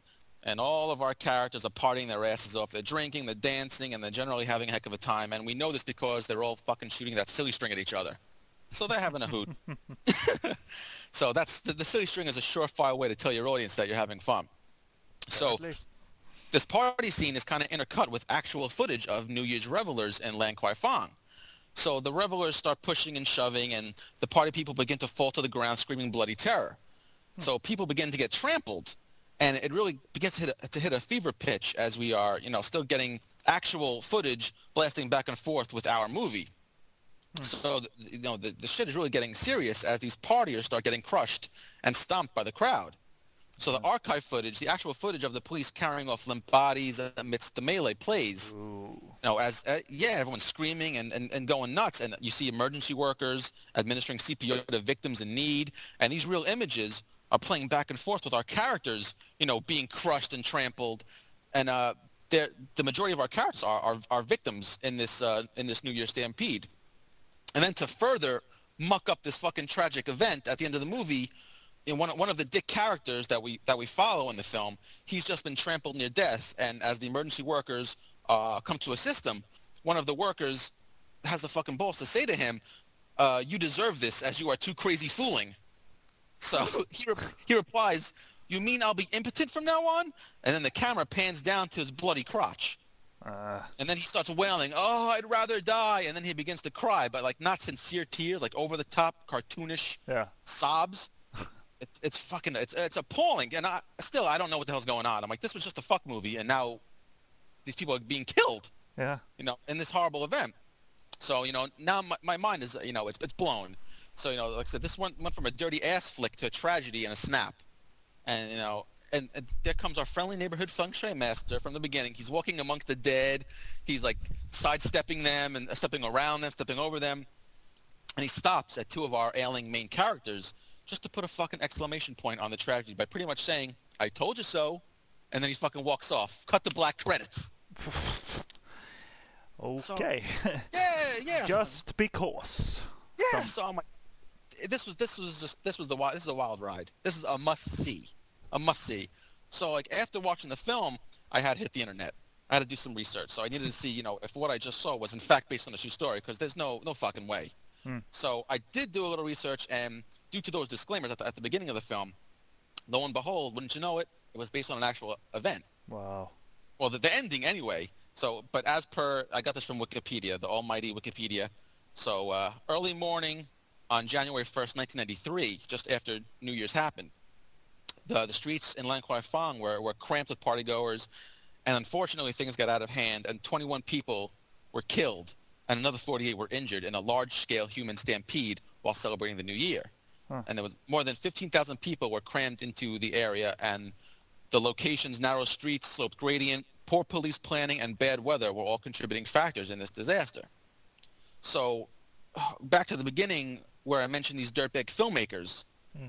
These dirty fuckers manufactured and fashioned a filthy, dirty sex movie and attached it ever so poorly and in such poor taste to this horrifying tragedy Wow. all to capitalize on it and make, and make a, a, filthy buck. And this is truly exploitation filmmaking. That is truly. It's It's odd, oddly disturbing. Yeah, this blew my mind. And and we, you know, with all due respect to the victims and families, this is, you know, this is kind of my disclaimer. I, I fucking love this film. This film was this film was amazing. It was disturbing, but it was it was uh, it was amazing. And I, you and I spoke about this kind of scenario um, during our Dr. Lamb podcast, where we we mentioned, you know, the victims and the families and the friends of a horrific event or tragedy. You know, how do they feel about that story being told on on film? and especially in such a film like like this, this is like a sex movie, and they just threw this on, you know, uh, just haphazardly. You know, this movie is like a slap in the face to those people. You know, like a, with a fucking dirty dong. Yeah, yeah. You know, this is, it's te- it, it, it's it's it blows my mind still. It still blows my mind. It's it seems so random. Uh, it's strung together so randomly. It's not like it's a crime that you make a horror flick out of. Here, here's No. like uh, not at all related elements.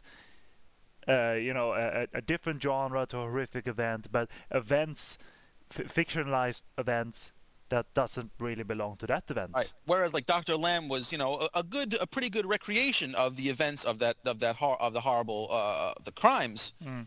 This was just uh, a made-up, manufactured sex movie, and let's just let's just throw, you know, bookend it with this tragedy. Maybe we'll get S's in seats by that, you know, that way.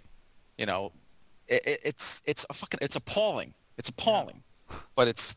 I mean, it's wild. It's wild shit. It's one of the craziest Category Three films I've ever seen and I, I just love it. It's, it's fascinating. It's filthy. It's disturbing. Rina Altomo has an awesome vibrator scene in it.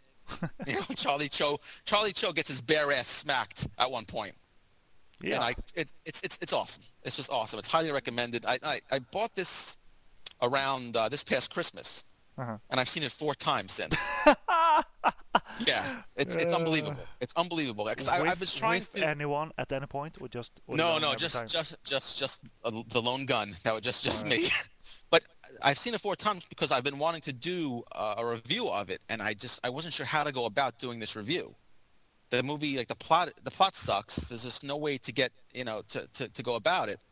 So I, I watched it. You know, the fourth time was a charm, and you know I got the nerve to, to finally, you know, to, to do this this this review uh, uh, of the film. And I haven't seen the film for sale anywhere since I bought it. I bought it off a company called BlueLaser.com, Mhm. and that was December, but the site went down in January. Right. So I- I'm sure you can find it, you know, and download it somewhere. It's well worth it. It's recommended. It's unbelievable, fucking disgusting stuff. Yeah, I'll, I'll I'll happily take it on because it does. Uh, uh, I don't know. A perverse side of me wants to see messed up things, n- not messed Yeah. up real things. Re- reality is kind of disturbing when you bring it in, but so Mm. you you know it seems like you just roll three dices. You know, one dice says real life event. Okay, second dice sex. Alrighty, and third dice cost, I guess. And then Yeah. you put that all together, and uh, wow. It's it's it's crazy. It just uh, when I found out that, that it was actual a crime that that happened, it just blew my mind. I said, how the fuck can these filmmakers do that? That is just it's appalling. Mm. But but but God love them. wow. Yeah. Yeah. Uh, Good times, good times. you put up another not safe for work clip of uh, that one sometime, maybe. I don't know. Well, not Uh, safe for work yeah. blog. Now that you have some words on air mentioned of it, maybe you can. Uh, I can try. I can def- sum it up definitely try. Yeah. Jeez. Yeah. It's a nice cap to uh, to uh, you know we we we've done uh, extensive uh, time traveling all throughout this podcast. You know, 60s and 80s and now 90s. So and that's what we're doing here at this week in uh, kind of. So next time around.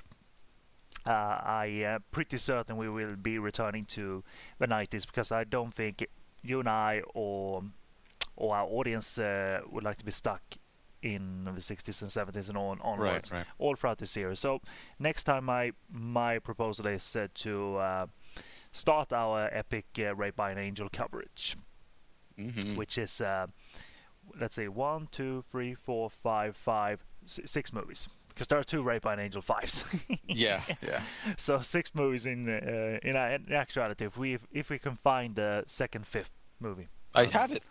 Right? Is it subtitled? You know that? No, unsu- it's uns- shot on video, unsubbed. All right. Well, Yeah. It's unrelated. Yeah. But uh, it, it'll be good to bring those up because one was made uh, during the heyday of category three filmmaking, the others were not, and the others, except for the second, fifth one, were not category free either. Mm. Fancy that? That is uh, quite notable, but uh, uh, I think that's going to be fun, and uh, certainly one of the most iconic uh, exploitation-like uh, titles out there. Uh, You Right. know, it, it is a Wong Jing production after all, and possibly one of the m- only three tolerable Andrew Lau movies ever made. you know, this To Live and Die in Tsimshatsui Yeah, that's my favorite. Yeah. and uh, possibly another one I can't think of now. But uh, the director of Storm Riders, uh, well, well, Infernal Affairs, obviously, but that was co-directed. But uh, Sure, sure. um, so definitely not Lover of the Last Empress. I have no desire to do a, a, a huge special on that one. No, we mentioned that briefly, but you know, Yeah. so we'll, we'll let that go. We'll let that slide. Only one good scene in that one, and uh, I had Yeah. that on YouTube anyway. So, uh, so that's happening next up, and uh, we're gonna end the show really, really soon. But uh, again, this is This Week in Sleaze on the Podcast on Fire network, located at podcastonfire.com. And you also have the forum where you can interact with all of us, Stu, me, King, and all of our wonderful, wonderful forum members, uh, friendly forum members. It's podcastonfire.com forward slash forum. I'm on Twitter. I'm the writer of SoGoodReviews.com, so I'm on Twitter as well. Twitter.com forward slash SoGoodReviews. The Twitter for the Podcast on Fire network is twitter.com forward slash Podcast on Fire. Also, should give a mention to Facebook. We have a page Mm. there, so if you go to facebook.com, you type in Podcast on Fire network in the search box. So join up the page and uh, look for the updates. And finally, my video review site that I didn't mention before is sleazykvideo.com, where you can find the video reviews of the ongoing series of uh, IFD movies I'm covering and other category 3 esque movies uh, coming up in the next few weeks. So that'll be fun. And where's your blog at, King? My blog, Bullets Over Chinatown, is at inthemoodforgwailo.blogspot.com. Gwailo, again, spelled G-W-A-I-L-O, and it's Hong Kong film junk and other nonsense from me. Food and LDs. Yes, yes. Uh, lately, yeah, yeah. Yeah. And uh, yeah. I've been watching have- a lot of uh, old school stuff since I got those laser laser discs. I've been, you know, revisiting all the uh, the, the goodies. Yeah. It seems so like I- uh, Christmas, definitely. Oh man, yeah, it's it's awesome. And I wanted to apologize to you about um, on our Sex and Zen special, we briefly spoke of Robotrix and Uh-huh. Meep and Robotrix, and you asked, you know, how was it? And I said, ah, it's it's not, you know, not memorable or something like that. I kind of downplayed it. Well, I rewatched Robotrix recently, and I'm a fucking idiot. I'm a I'm a I'm wrong. I'm a loser. You're you're a dick. I'm a I'm a I'm a King who who's a dick. King who is a dick. yeah. You have I've been that living with that anger and that resentment ever since our Sex and Zen episode, and finally you come out and do put the right thing. on the top of your queue because I didn't realize I I'd forgotten that it was so violent. It was so fucking violent. Yeah, and uh, yeah, it was it was. I forgot all about it. Yeah, it. Jamie Jamie Luk is a bit of a directorial hero. Uh, should be for a lot more people. I think he directed uh, Robotrix. Uh, good old Jamie, Yeah, if yeah. I'm not mistaken. And, and uh, wow, and uh, despite the yip tease going on in that movie, No, you, you get enough. awesome. Yeah, you get enough of uh, uh, dirty action in the movie. Definitely, definitely. I, I just it was so violent, so violent. I, this would make a good movie, uh, a good double bill, um, with um, Escape from Brothel. Because this uh, Robotrix has Billy Chow, and so does Escape from Brothel. And Billy Chow is a fucking dirtbag in Robotrix. he is Oh. just a violent son of a bitch, just like in Escape from Brothel. It would be just an awesome double bill. consider that a uh, this week in Sleaze Future podcast. Then, Oh, uh, that'd be awesome. May- Yeah. may- maybe that's what we'll do, like when we do like random choices, favorite choices. You know, the this week in Sleaze double bill. Yeah. Oh, Uh, that, that that'd be pretty good, just, because that- we just created a show. Yeah, because uh, it's essentially just talking about movies. So, you know, come up with something good connected to Rock on Fire. You know, find another movie with Stuart Ong where there's necrophilia or he does something fucking nasty. Stuart Ong double nasty. Oh, that'd be awesome, yeah. So uh, you'll have fun listeners in the future, despite us going back to Shaw Brothers and uh, going forward to the 90s and back and forth, uh, back and forth, back and forth. But it's all good fun. So thank you very much for listening. I love the feedback we're getting. I'm so so thankful that you take the time to to acknowledge uh, to acknowledge that and uh, s- at you- that you listen to these kind of epic shows. Um, so thank you very much. And, And I, I uh, think of, of a, a shout out to, to uh, Dr. Lamb, David Lamb, who has done some wonderful artwork for, for Ken and I. Doodlemeister, and uh, Oh, it's fucking great, man. He's Da- David, don't be afraid to uh, to make us look even worse than we already have looked. You know, Yeah. I, I have no shame. Uh, you know, you don't need to go any do any illegal illegal no, actions I don't want any like drawings, but goats uh, and shit in there, but no, well, well, maybe, maybe no, that that could that could be interesting. yeah. debatable. No, I'm just Yeah, kidding. yeah. So I just I just incidentally got a got a doodle from David. I'll send it on to you, Ken. It's it's pretty Cool. fucking awesome. Yeah.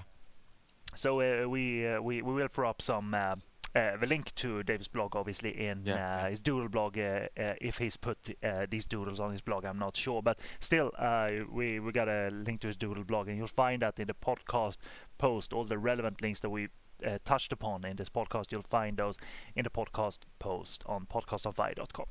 So.